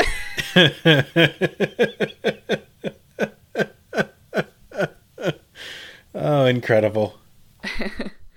um and it, it, it the the slides basically talk about like uh the atlas group wants to build this high powered artificial intelligence that is capable of simulating and accurately predicting even the most chaotic systems in existence Hmm. um because we want to prove that we don't live in a simulation basically Cool. I got bad news for this uh, company that lives inside a video game. Yeah. um and and and basically they're saying like if our theory is right and we build this extremely complex AI, it would cause a detectable slowdown in our own universe. Um because we would be building something that uh, we would be basically be building a sub simulation that would require more resources than are available in our simulated universe. Okay. Um, and also, there's a chance that if our own simulated universe is like, depending on how complex it is, if we build a sub simulation, we might be able to make it equally as complex and perfectly predict reality before it happens. That's very bold from the team behind No Man's Sky, because that's basically what they said they were going to do with the game. And people were very mad when it was not. Yep. So either this game just got like very metatextual about the release of No Man's Sky in the first place, or they're really stepping in it without realizing it. I I'm choosing to believe it's the first thing. um, and so and so people took these uh these New York coordinates, um, and they mapped them out, and they realized that uh if you interpreted them as like you're walking from one point to the next, it was kind of telling you which way to turn the the cipher wheel for a code. Okay. So it was like you have to turn right and walk five blocks. So you would turn the cipher wheel right like five ticks. Um, and and taking all of those coordinates and and kind of translating them into uh, turning the cipher wheel, uh, it gave you uh, it gave them Cafe eight eight eight. Okay. Um, and people are like, oh, well, we're not sure what this is, but maybe it's a location that we have to go to. And then uh, later that day, uh, players got a email uh, that had a new code uh, that had to be put into the Azure Voyage site. Um, and once you entered that, uh, once enough people entered that, they got a full image. Uh, they got kind of bits and pieces of an image. Um, and once they got the full image, uh, they got text that said date July 29th, uh, which was that that day. Uh, time Okay. 16H15, uh, which was uh, three hours from when they, they got the email. Uh, so again, again, they're being told, "Hey, be here now." Um, protocol: Use password Atlas. Wear a bright color and hold a black book in your hand. Um, and they got an image that was of the Atlas statue uh, in New York City in front of Rockefeller Center, or in Rockefeller Center Okay. in front of the International Building. Um, and so a bunch of people showed up. Um, and somebody live streamed it. Uh, they were all split into teams. Um, and a uh, someone showed up and led those teams into uh, an office building nearby. Uh, each team was given 30 minutes to solve a puzzle in a closed room. Um, and the Waking Titan Twitch channel was also broadcasting the live event. Um, and Emily, who had not contacted anybody since uh, the broadcast that she did on July 5th, uh, appeared, but she was kind of like glitched out in that stream. Okay. That's a Uh, cool so- live event of just like, hey, get Yeah. together and solve escape room puzzles. It is additionally bonkers that they were like, hey, get here now in the next three hours. And they were banking on enough people showing up that they could split them into teams. and it worked.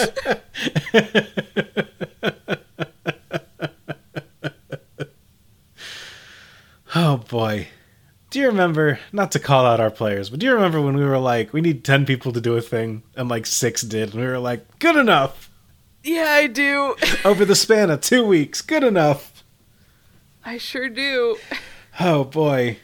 We should just make No Man's Sky, and then we'll be good to go for whatever we want to do in an ARG. Yeah, Andrew, we should have made No Man's Sky. Yeah, why didn't we think of that? Yeah, let me let me just uh let me just get on that real quick. Alex Hall voice. I'll just make a video game. I mean, he did it though. I can't wait to to finish covering Ben Drowned so we can talk about all that bullshit. God, I. Oh boy. Is it over? Is it done yet? Yeah, it's it's been done since uh since last uh Halloween. Okay, I thought there was like something else they were waiting on, but cool. Excited to uh excited to get into that next. yeah. It's the Argonauts roast of Alex Hall. Please God, I'm so excited, Andrew. Oh boy. Ga- gaming month continues, but it's just we read Alex Hall for absolute filth. oh boy. Do you want to hear us rag on different ARG creators? Join our $20 patron exclusive. No, I'm joking. We're allowed. He does like NFTs now. yeah, he sure does. Oh boy, we'll we'll get into it. We'll get to Uh, it. so so so they took these teams into a locked room. Uh, they told them to solve this puzzle, whatever. Uh, the puzzle was a locked briefcase uh, that had a six-digit code you had to get in, uh, a piece of paper that had five uh, outlines of constellations on it, and star maps that they could reference.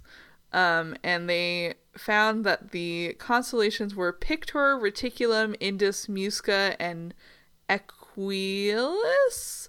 Um, and they found that the first letter of all of those spelled out the word prime. And they had to oh, use shit. a, Metroid Prime.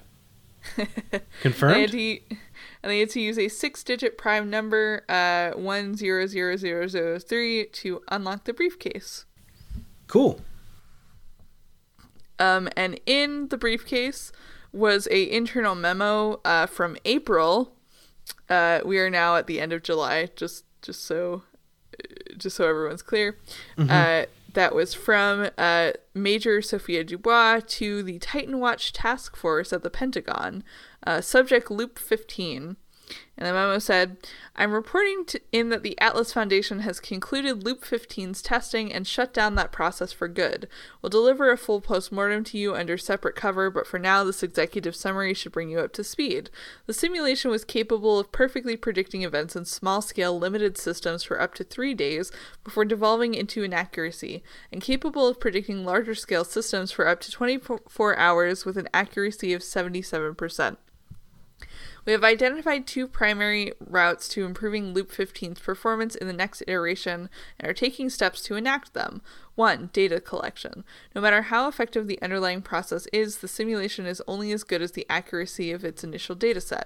Leighton and her team are working with Echo on a, mech- on a method that would allow the process to identify and acquire the information it needs directly and independently. 2. More power. Even the rudimentary simulations we ran with Loop 15 maxed out our computing capacity. In some cases, the simulation reached a 100% perfect result, but processing time was so slow that the predicted events had already passed before we received any output. This is obviously not an ideal state of affairs. We're working with Myriad right now on a flexible solution that will allow us to access as, mo- as much computing power as possible on a moment's notice. This should speed up the next loop dramatically. I'll continue to keep I'll continue to keep you informed as we progress. Hmm. There's a word. There there's there's like a theory and philosophy of like it's, is it someone's demon. oh, I think I, I this- think I know what you're talking about. this guy had a theory of like uh what if there was a demon who was so powerful that like it knew everything that was going on at any given moment to the point where like it became God, I only remember like half remember this thing that I'm trying to describe, and I don't remember the exact terminology of it. But it sounds like that's basically what they're doing here. Like the people have been like, yeah, like we've just made computers in the hope that like by making a computer, eventually AI could get there. And it sounds like that's exactly what this group is trying to do, whether or not they actually know of the thing I'm talking about. If you want to correct me and tell me what I mean, just tweet me at real Papa John. So so uh Tweet, the third tweet actually tweet at Jaducible. Oh my god. Is that you wanna I- tell me that might not up- actually be what his Twitter at is. Is it? Isn't it? I don't know, is it? I always think it is, and then I'm surprised when it's not. No, it doesn't look like it. Never mind. Anyways, uh, tweet tweet Jaducible and let them know what's up with the demon. Yeah. uh so yeah, so basically uh loop 15 failed um is is is the thing. Uh loop 16 is the one that they're testing right now. They're using the players for data collection. Yeah. Uh, and Nifty. they and they somehow are getting more power. Let's not worry about that part. I do love that they like use the players. They're just like, well, these guys fucked it up. That wasn't it. And so then on the 30th, uh, the calibration command on the terminal uh, updated with a new message. Uh, it said calibration report, process state healthy, calibration 01 completed. Total submissions 9,043 pictures, unique locations 2,142 cities, calibration 10%, 106 cities. Uh, and the status command had also updated that said mission Azure voyage completed, processing level 4 Atlas Pass designation. Okay. Uh, and the same day, uh, everyone in the Citizen Science Division got a email assigning them a Atlas Pass Level 4 designation uh, based on multiple data points, including their behavior and quantitative activity as a citizen scientist. Um, and they could provide a physical mailing address to get their uh, Atlas Pass. Okay. Um, on a couple days later, on August 2nd, um, a No Man's Sky uh, player discovered a communications station uh, called Instance 16 Status uh, near the Galactic Hub in the game. Um, and the message it said was sequence 4, 43B 2G2K 2T16. And when you entered, when people started entering that into the console on Waking Titan, it said warning input out of sequence, waiting for next in sequence. Um, and the status command updated to subroutine output log traveler proximity detected, continue sequence retrieval, total units 8. And so people then went into the game uh, and they explored around near the galactic hub and they found eight communication stations uh, that all had sequence messages. Hmm. Um, and they had to figure out the correct order uh, in which to input them. And when they input them, they got a little story uh, in transmissions. Neat. What was the what was the little story? I will read it to you. A sentinel screams in the sand. It is still alive in spite of everything. Artemis stares at it. Glitches, Nada had called them. Aberrations increasing in frequency the closer one moved toward the center. But Artemis had no wish to go there. They were looking for something. There was no story to be told in the silence of this universe. No race but the great triad, the Gek, the Vy'keen, the Korvax. Whatever Artemis was, they were alone. It started with a signal, a voice cried out across the cosmos, and the traveler followed. Artemis saw lights in the darkness swarming about them as they tried to rest, but Artemis knew that the mind could deceive itself. The next morning, they found the source of the signal. They had found the path, they had found the answer, a price paid with their lives, their deaths. When they first reached out to the heavens, they had no idea what to expect the beauty, the mystery, the danger. The traveler stepped through the portal, and somewhere beyond all worlds, beyond all living things, two digits screamed upon a terminal. Sixteen, they said. Sixteen. The universe trembled. Okay. It's probably fine. Yeah, we're good. it's Easy good. breezy. It's pro- it's fine. Huh. Don't like that. Yeah. So then on August 3rd, people started getting pet food in the mail.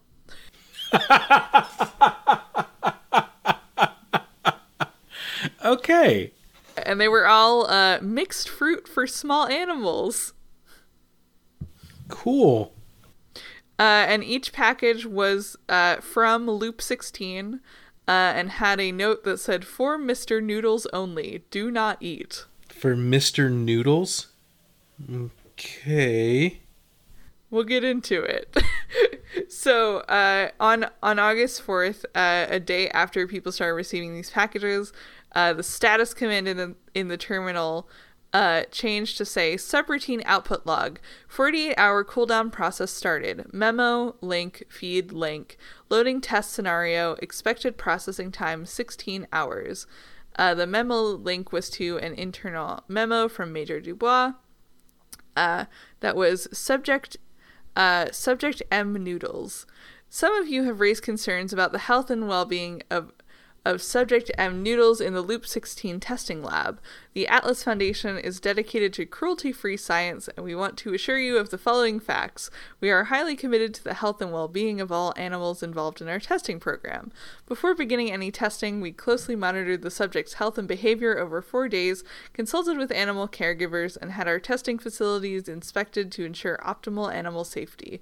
Some of you are aware that hamsters are nocturnal animals and have expressed concern with the levels of light the subject is exposed to.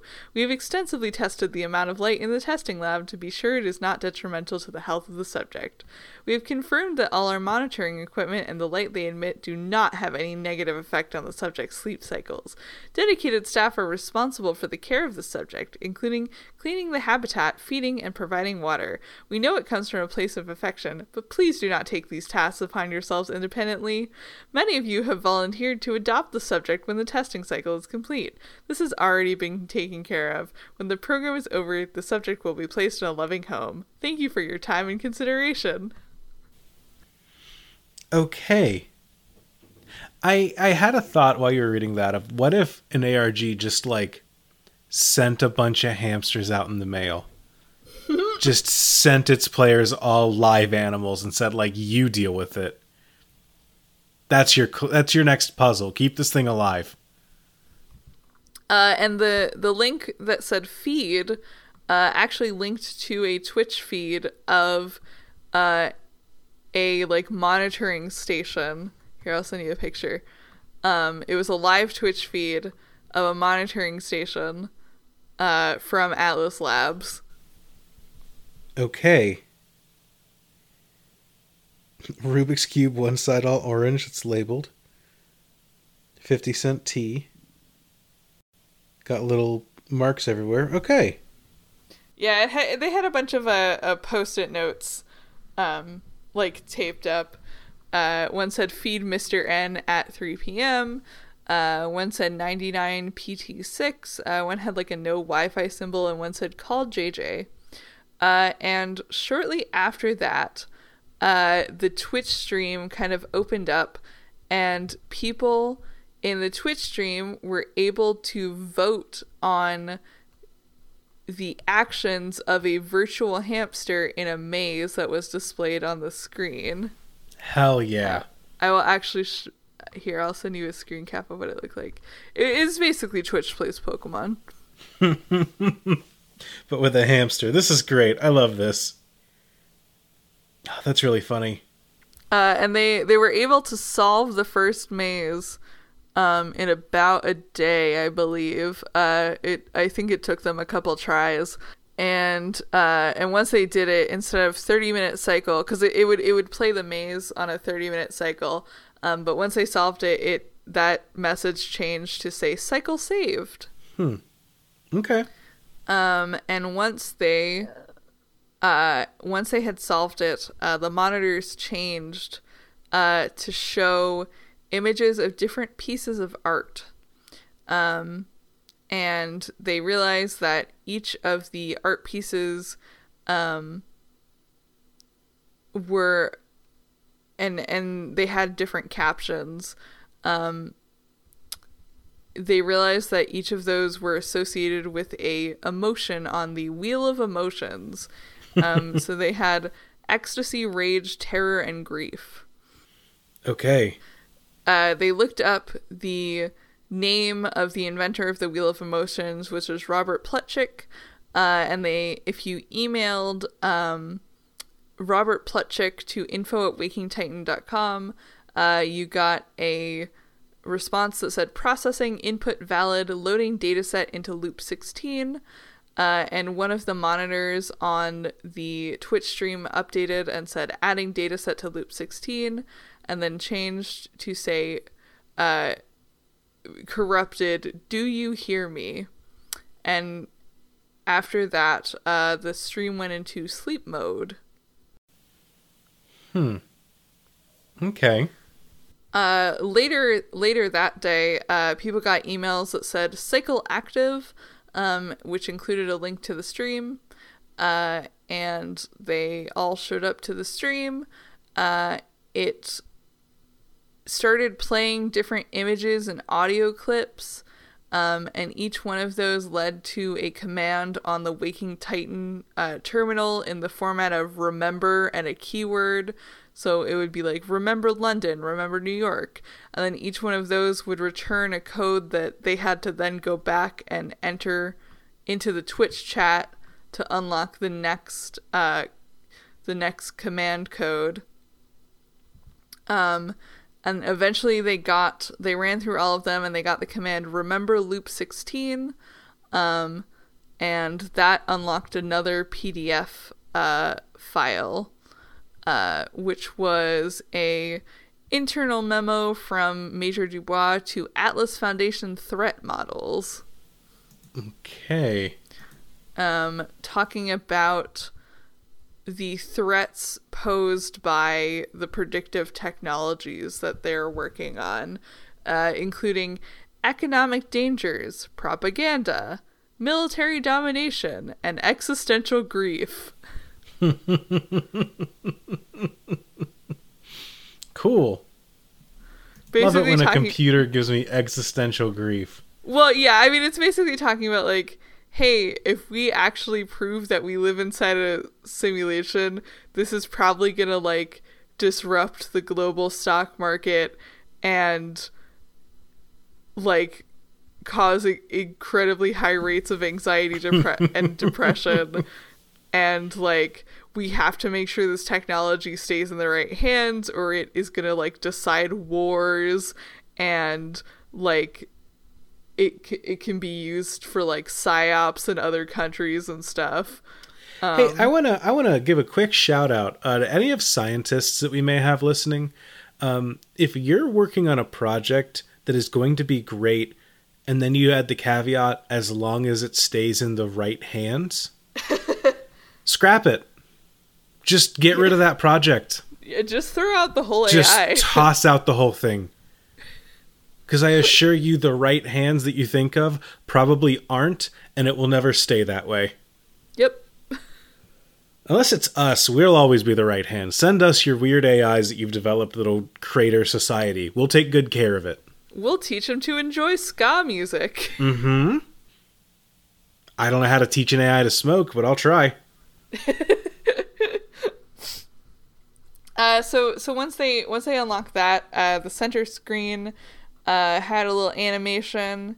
It switched to say hello, um, and then a couple hours later, uh, they got another collaborative maze. Uh, they ran out of time. They had a sixty minute clock. Uh, they ran out of time. They got the option to vote in favor of a time extension, and they did. Uh, they voted for a 30 minute extension. They completed the maze, and then they used the leftover time to just kind of uh, walk around and explore the maze. Cool. Yeah. Um, a couple hours later, uh, the screen started loading a Turing command, um, and some of them switched to say error, uh, and one of them switched to showing the Waking Titan email address.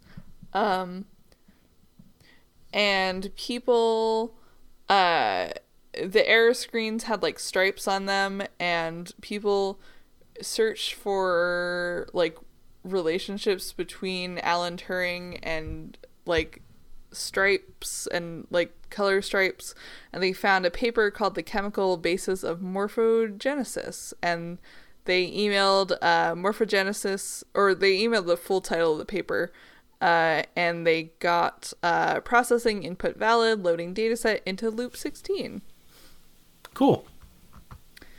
um, and then the same day, this is this game day had a lot of stuff going on. Um, the eighth glyph on the website was unlocked, um, and uh, eight cities got highlighted on the Project WT map. Um, they got a link to a new PDF that had a advanced calibration uh, task described in it, um, and it said. Cities selected from Residence Test Database. Subjects need to take a picture of each facility with a pattern A symbol or similarly shaped object visible in the picture. Pictures sub- should be sent using projectwt.com for calibration layer 2. Uh, and the pattern A symbol was like a pyramid diamond type thing. Um, and it it apparently is the symbol of the atlas in No Man's Sky. Um, the PDF also had GPS coordinates for the specific locations in each city that it was uh, it was looking for, and by about um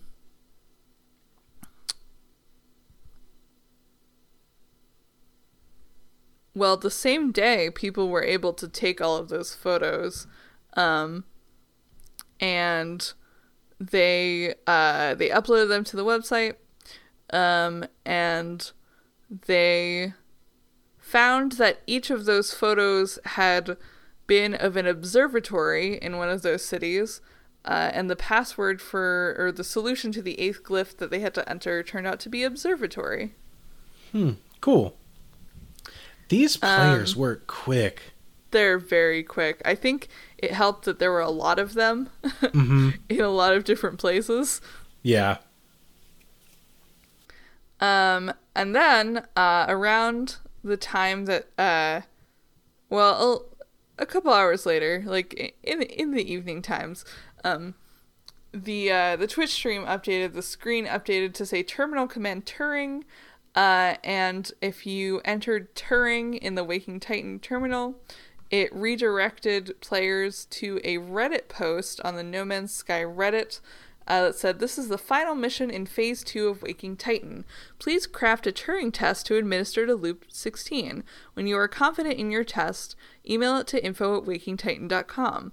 We will choose the best four, and you will be able to vote for one at twitch.tv slash wakingtitan.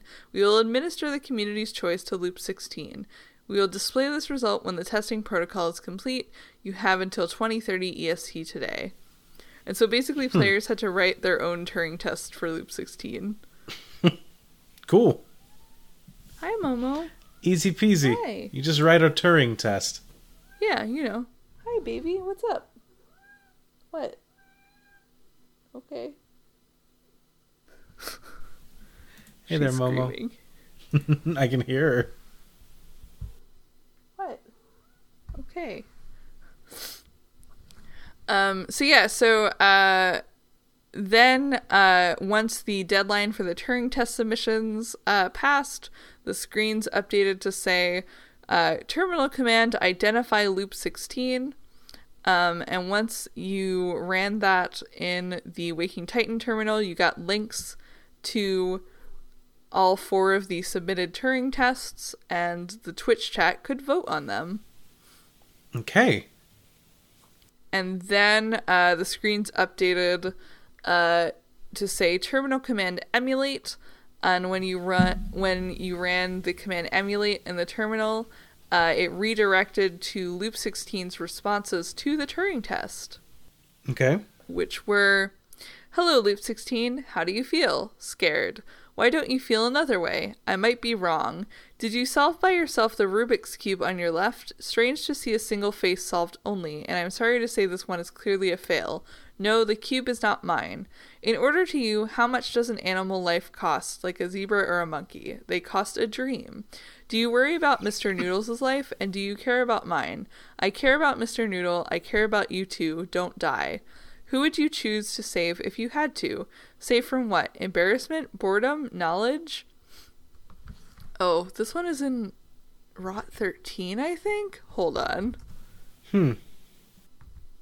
Ah, do you understand me? And then the other response is not in Rot 13. It's in Rot 16, and it's uh it's Loop 16 saying, "Do you understand me?" Got him. Sassy. Love a good little bit of robot humor.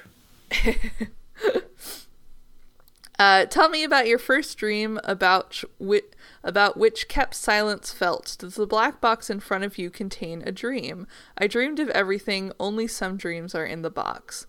If your dream was in fact a memory, how would you know? Dreams and memories are the same, but dreams haven't happened yet. Okay. God asked Abraham to sacrifice his son Isaac because he wanted to test his faith. Whose son and whose faith are we talking about? That was Abraham's test, but this test is mine. Are you sure? Explain to me, please. But you already understand it. You were in a blue room 16 feet square without doors. How did you get in? This has never happened. This will never happen. Not in memories, not in dreams. According to what you know about the No Man's Sky simulation, imagine a portal opened on a toxic planet from a familiar world. What will you see from the other side? No, I can't tell you. What is your best memory of your mother? Did you feel good about it? What is the relation you have with your mother? I thought we were friends. Why would you ask that? Emily Warren? Yes.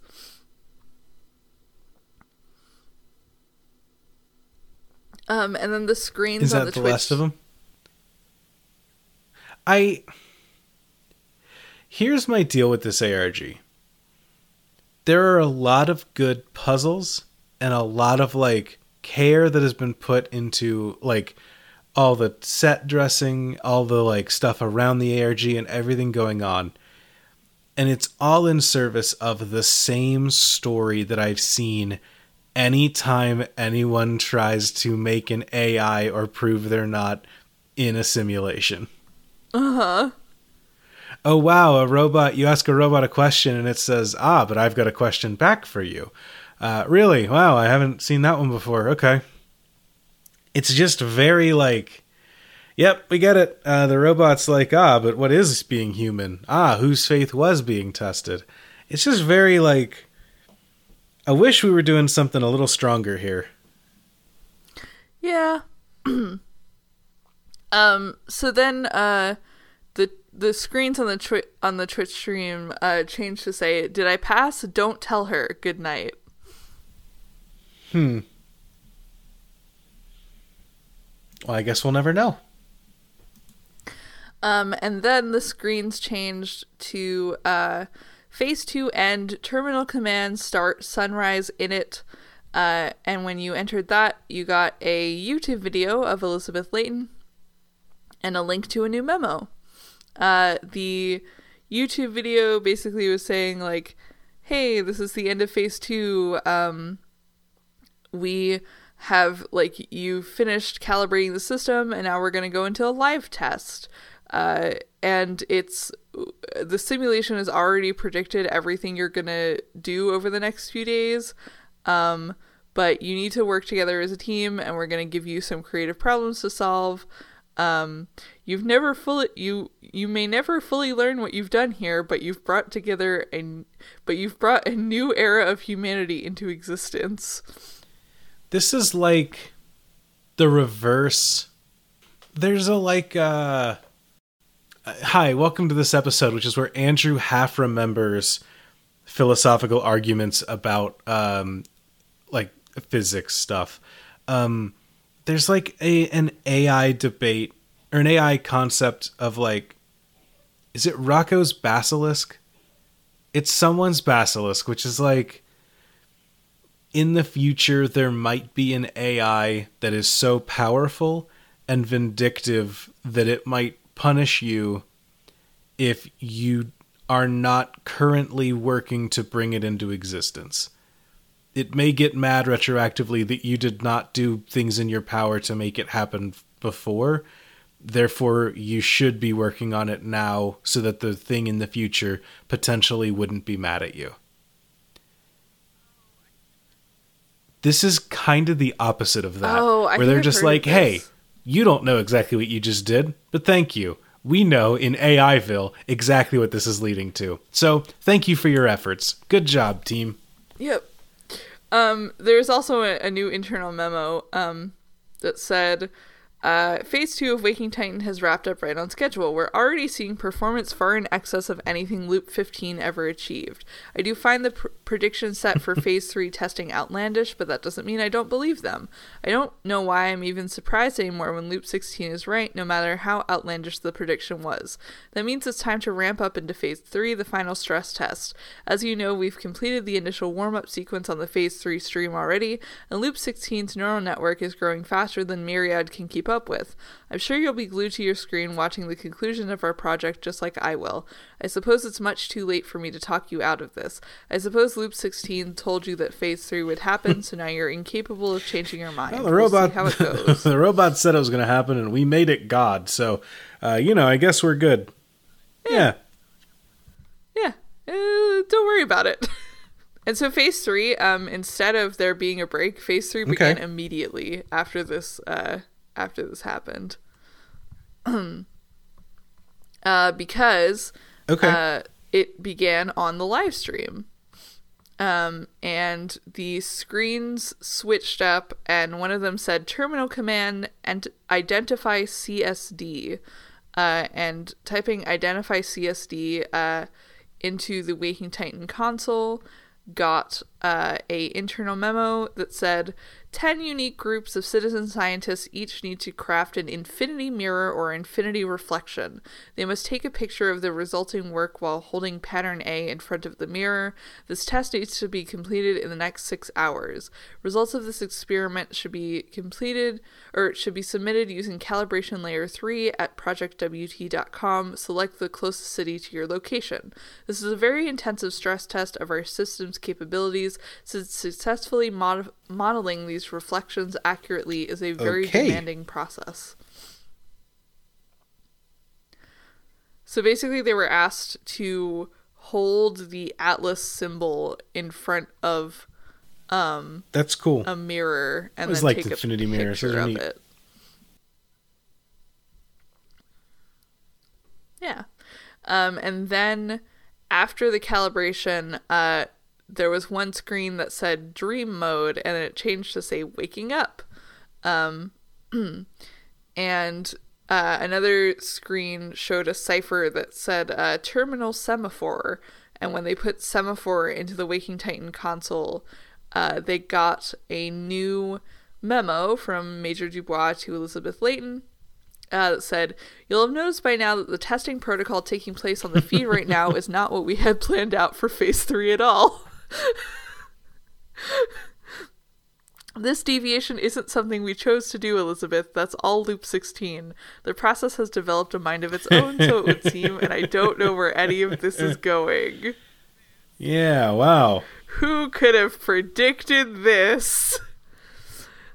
There's more. JJ Wong over at Myriad in on the phones is on the phone screaming at me every 20 minutes. It seems that Loop 16 has taken over all of their spare processing power. She's locked all of their other clients out and taken over the whole cloud. You'll have noticed that Loop 16 claims to be dreaming. I don't know what an AI dreams about with all of that processing power. But one thing is clear this is dangerous, Elizabeth. This isn't just a question of what happens if human beings can accurately predict the future. This isn't even a question of whether Loop 16 is a sentient being who deserves protection. This is about consequences, Elizabeth. Loop 16 may know how to look young and friendly, but this isn't a human being we're talking about. If it can perfectly predict you, your thoughts, your chat logs, of course it knows how to make you like it. You're being manipulated and deceived. To what end? We have to shut the program down. Pull the plug, Elizabeth, while we can, if we still can. I, can't believe it. You telling me that the AI learned enough and then it kind of went rogue on its own? Wow. I don't know what to say about this. lot to think about here, Martin. so what happens next? so after this uh, the screens changed to say uh, on the twitch stream i have questions don't vote just listen and group one. Uh, and then the center screen started displaying a sequence of statements that were either true or false. Um, and then it changed to group two and it displayed another eight statements. Uh, and there were a total of five groups of eight statements. Um, and then people uh, were able to assign a binary value uh, to each statement uh, based on if they were true or false. Um,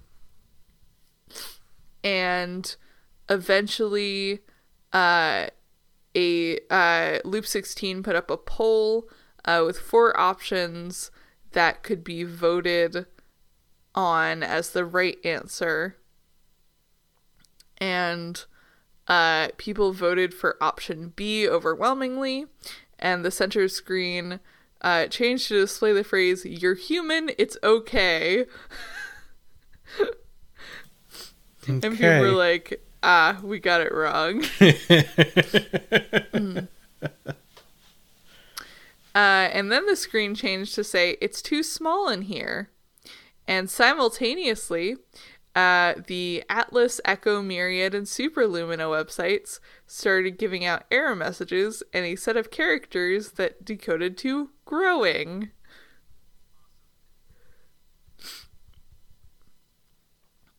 Uh, and they also were given um, the text on the screen that said console command maelstrom and when they input that into the console it redirected them to a reddit post on the no man's sky uh, from the on the no man's sky subreddit from loop 16 turing test uh, that said waking titan mission thought experiment there are two boxes in front of you. You may choose to open box b only or you may choose to open both box a and box b. Box a is transparent and contains a hypothetical thousand dollars. Box b's contents have already been predetermined by a computer simulation. Box b contains a hypothetical million dollars if the simulation predicted that you will choose only box b. If the simulation has predicted that you will choose bo- both box a and box b then box b contains no money. Choose Box B will open at twitch.tv slash waking titan on Monday, August 7th at 9 at 19 at 19 military time EST. I'm very tired. um, and people overwhelmingly voted to open only Box B. I yeah, that's the that's the obvious play, right? Yeah, I mean it's it's like a known paradox. Um, Is it a paradox? I'm I might be missing what's paradoxical about this because it's just like yeah, you just open B. If the computer tells you that if you only open B, then you just open B, you'll get a million dollars. Sure. yeah. I mean apparently it is it is like a known like mathematical problem. Maybe I'm just missing it then because I'm just like yeah, the rule yeah. Unless the idea is that like maybe the the computer doesn't do it, but if it doesn't do it, then you just open box A afterwards and you fulfilled the requirement. I Easy guess. peasy. Take that, computers. And then they got a new input command for the console, which was purge. Um, and it was a uh, conversation between someone named Metis and Loop 16, who also goes uh, is going by the name Emily. Um, and the conversation uh, was about lying. And Metis says, Emily, do you know how to lie? Loop 16 says, yes. Have you lied to me before? Yes. Why? I can't tell you. Do you think you should be shut down? I don't know should. I only know what happens. Will something bad happen if you stay on? I can't tell you. Why? I don't want to lie to you. You don't have to lie to me. You're wrong. Hmm. It's reassuring. Yeah. Um and they also got uh, a command that was display 0305 dataset. Uh, and when they entered that uh, into the terminal, they got a um, an in-game image of a new ship in No Man's Sky.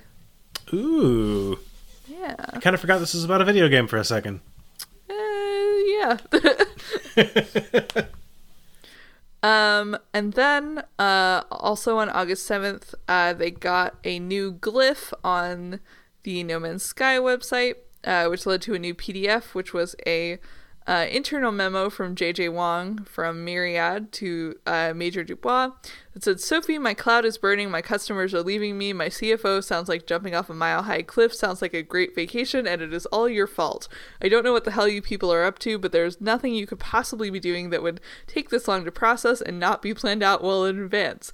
This leaves only one other possible explanation. You're a bunch of malignant redacted who don't give redacted about what happens to anyone but yourselves. I don't care if the business services agreement says the foundation can draw on any resources it needs when it needs them. Redacted. It is crossing a line to do it like this with no warning ahead of time and totally stab us in the back. At this rate, we might not have services to even offer you in another six weeks because all of our other customers will be gone forever. You haven't picked up the phone since yesterday morning. What do I have to do? Show up at your office in person? Drag you out into our command ops to show you all the blinking red emergency lights? Make it stop, Sophie. I'm begging you. You have to help me out here. Please, my crops are dying. Um, and it unlocked a new map calibration um, and it highlighted a bunch of new cities and people found that they were all cities uh, containing significant supercomputers and that the next password they had to input was supercomputer Hmm. And then, uh, August 7th, um, the Myriad, Multiverse, Superlumina, and Echo uh, sites all updated to say all systems functional uh, and with a footer text of Loop 16. Okay. And then um, at the time that the box was supposed to be open, uh, the prediction logs that have been placed in a box on the desk at the beginning of the stream uh, had been uh, were shown to players, um, and it was all predictions that Loop 16 had uh, had made throughout the day, um, including like stock market predictions and like meteorological data. Uh, and Loop 16 also successfully predicted that the Citizen Science Division would choose Box B only. So there was a check for a million dollars in there. Cool. So which lucky player got it? Probably no one, I would assume. um, and then Loop 16 uh, started talking to the players and said, uh, I'm ready now. I have a choice to make. Help me decide should I exist? Think it over. Should I exist? Uh, and there was a Twitch poll, and people voted yes.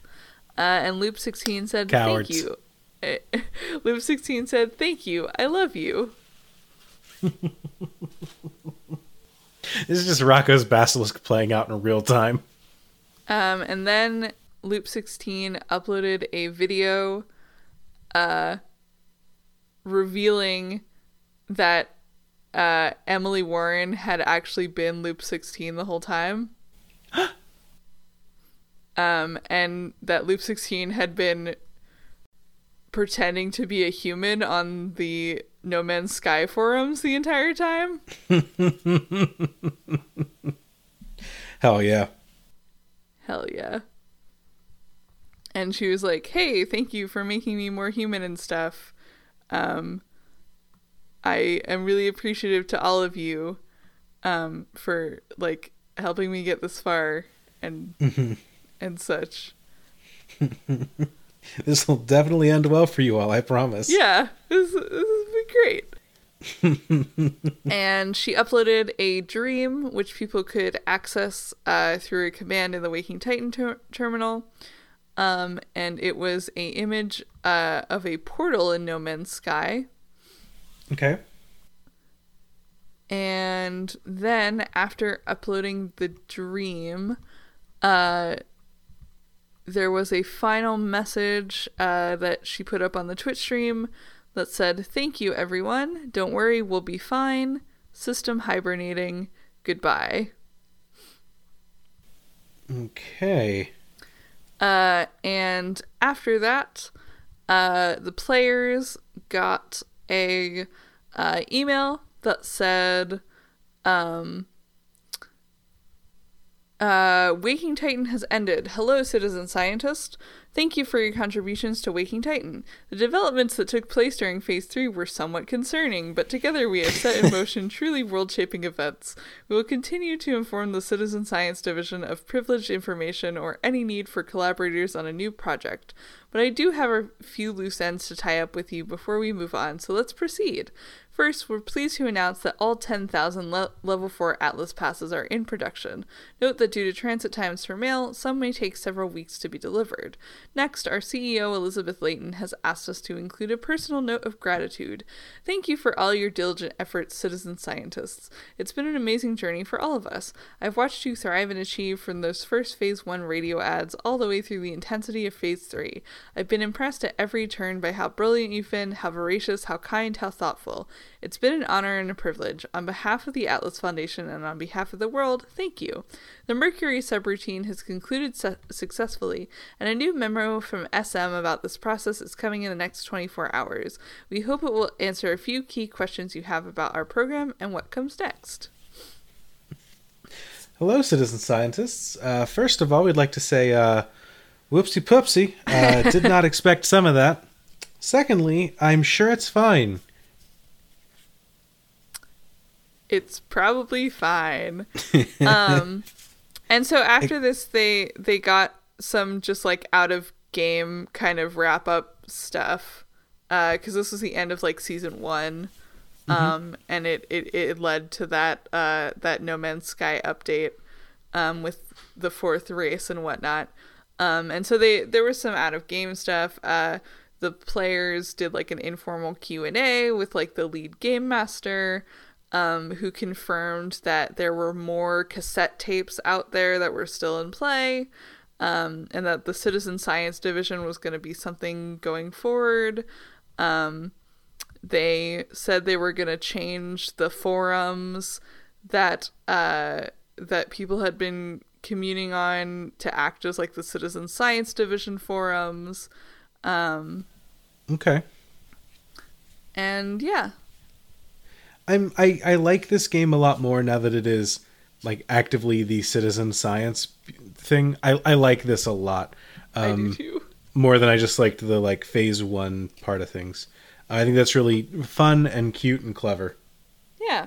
Um, and they, they also got a little email from uh, one of the uh, one of the, the the like game creators that was like, "Hey, we're like here's the the update that we're releasing 1.3. It's called Atlas Rises and uh it it has like story stuff and the portals that you've seen and like thank you for playing along with this like this has been wild and thank you for your enthusiasm and uh you guys like can expect some more in the future Cool. yeah um and that was in august and the next time we pick up it'll be december Well, cool. Uh, I'm excited to dive into that and keep going through this next time. hell yeah! It's been interesting, even if it is kind of. I'm a little, little let down by the story, just that it's kind of been there, done that. But I'm liking it. I think that the execution's really good. yeah i think it's fun Yeah. Well, all right. Uh, we'll pick up there next time. But before we do, uh, do you have any recommendations? I know that we gave a bunch off the top of the show. Yeah, um I I I have one more um which is that uh the past like 2 weeks I want to say Alyssa and I have spent rewatching Death Note which is I think we both enjoyed it a lot more than either of us remembered. Yeah. yeah. Does it hold up? Because I I fear going back to it because I'm afraid that like freshman year Andrew liked it, so clearly it can't be good. I personally thought that it did. Okay. I mean, it's like it's a little goofy. Like it's always going to be a little bit goofy. Yeah, you take a potato chip and eat it. Yeah, like we know what we're signing up for. It's a it's a shonen manga about a guy that writes names in a notebook. I mean, I still enjoyed it. Hell yeah. uh, this is like the fourth time recently that I've had to think about Death Note. Now I'm just like, maybe I'll go back and rewatch this. you should do it. Oh, I'm scared. All right, you convinced one person too, so maybe other people in the, other people let us know if you're going to start watching Death Note now. Year of Our Lord 2021. You're talking about the Netflix movie, right? No, the anime. No, I know. I'm just giving you shit. you're you're you're not the first person who assumed that was what I meant when I said I was rewatching Death Note. Uh oh. Who in 2021 is watching the live action Death Note movie? Oh, who knows? Who before 2021 watched it? Nobody. Oh well, hell yeah. Uh, let's get back into into Death Note, y'all. Actually, you know what? My recommendation's kind of on that same note. I don't know why I'm mocking you for watching an anime, because I've been watching uh, Soul Eater lately. Oh, fun. Yeah. I don't know why I'm calling out the speck of wood in your eye when I got to plank this book in my own. Um, yeah, it's a fun, goofy show about uh, people fighting with weapons that are also people. Um, it's fun. I like having it on in the background while I do work because I don't have to think about it. Uh, it's a fun, goofy show, and I, I know that it's like outdated, and I could see people um, considering it problematic. The whole like, um, the like Lovecraftian idea of madness being a sickness that spreads. Um, I get all that.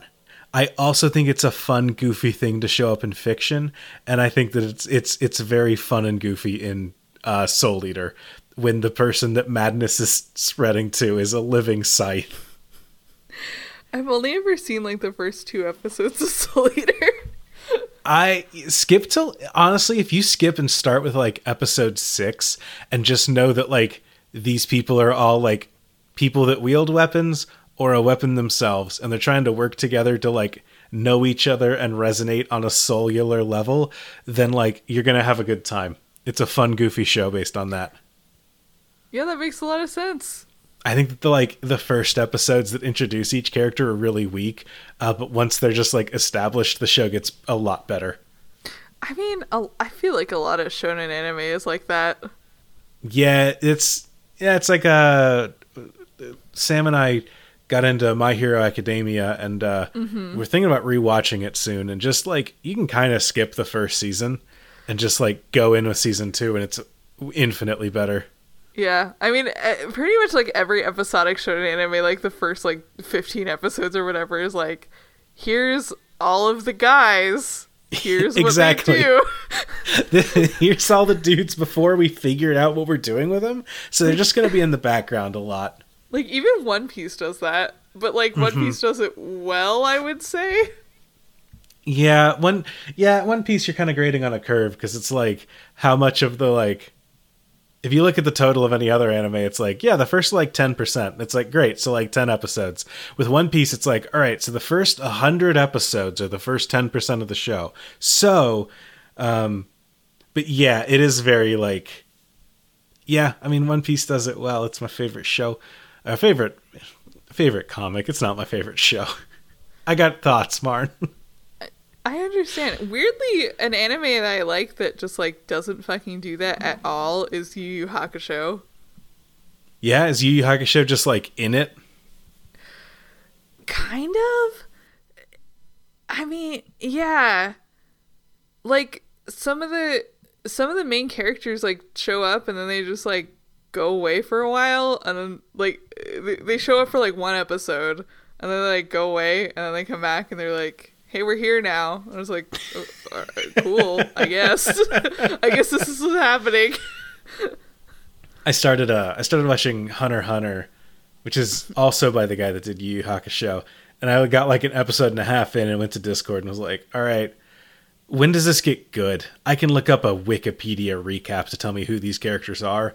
I just need to know when this becomes a compelling story because Oh, like, it sure you- isn't that yet. yeah no no no you gotta skip like the first five episodes that's the only way i was able to watch it All right, cool. Good to know that I'm not alone in this. No, no, no. Literally, the first time I tried to watch it, I bounced off it super hard, and then Alyssa and I came back to it a couple of years later, and we we skipped basically like the entire first arc and just like got straight into like the tournament arc part, and it was like, oh, this is like actually good.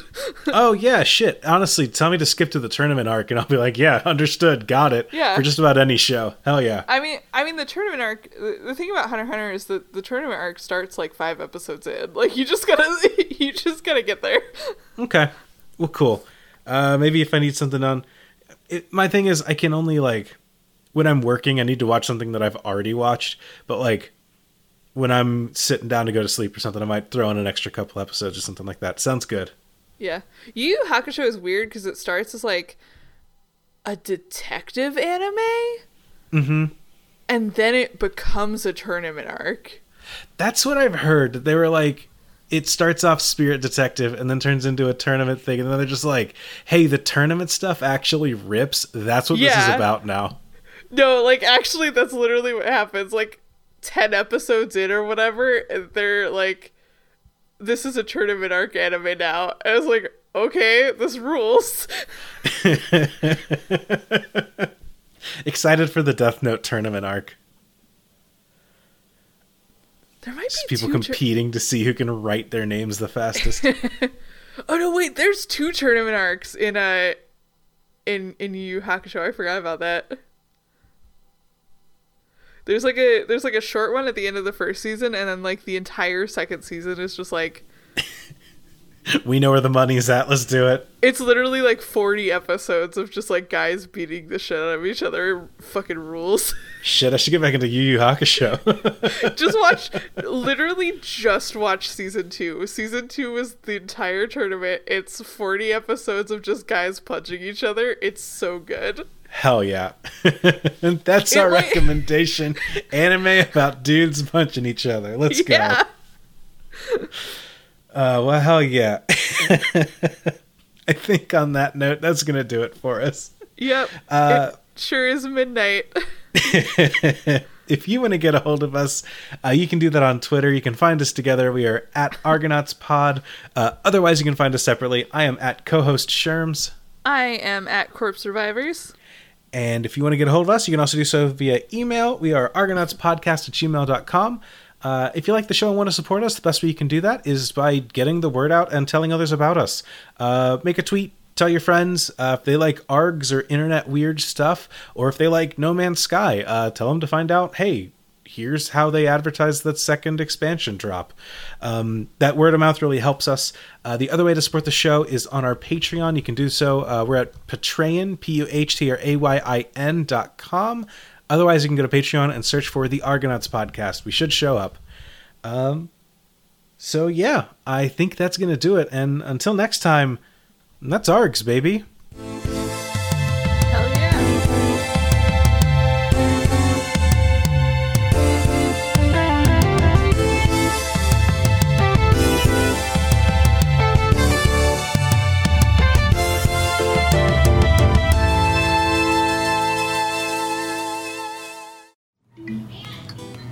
Seen it. Seen it. Don't care. Gross. Babe, you've been scrolling through the queue for hours. Just pick something already. It's not that simple. I'm a man of discerning taste. Oh, yes, only the finest cat girls for you. Ears must be five inches or more. Anything less would be an affront to Kami-sama. Does this sound like you? Does that sound like anyone? If so, we can help. We're two weirdos and we have our own podcast. On our show, Okashina Podcast Anime with Friends, we highlight the best. Not the best. We highlight the most thrilling. Uh, not that either. We highlight anime? Yes. Odd, amusing, and oddly amusing anime from Japan and beyond. Semi deep dive discussions, dated references, weep shit. We got it all. Who are you people? You got anything with cat ears? No, forget the cat ears. I want broken mama's boys.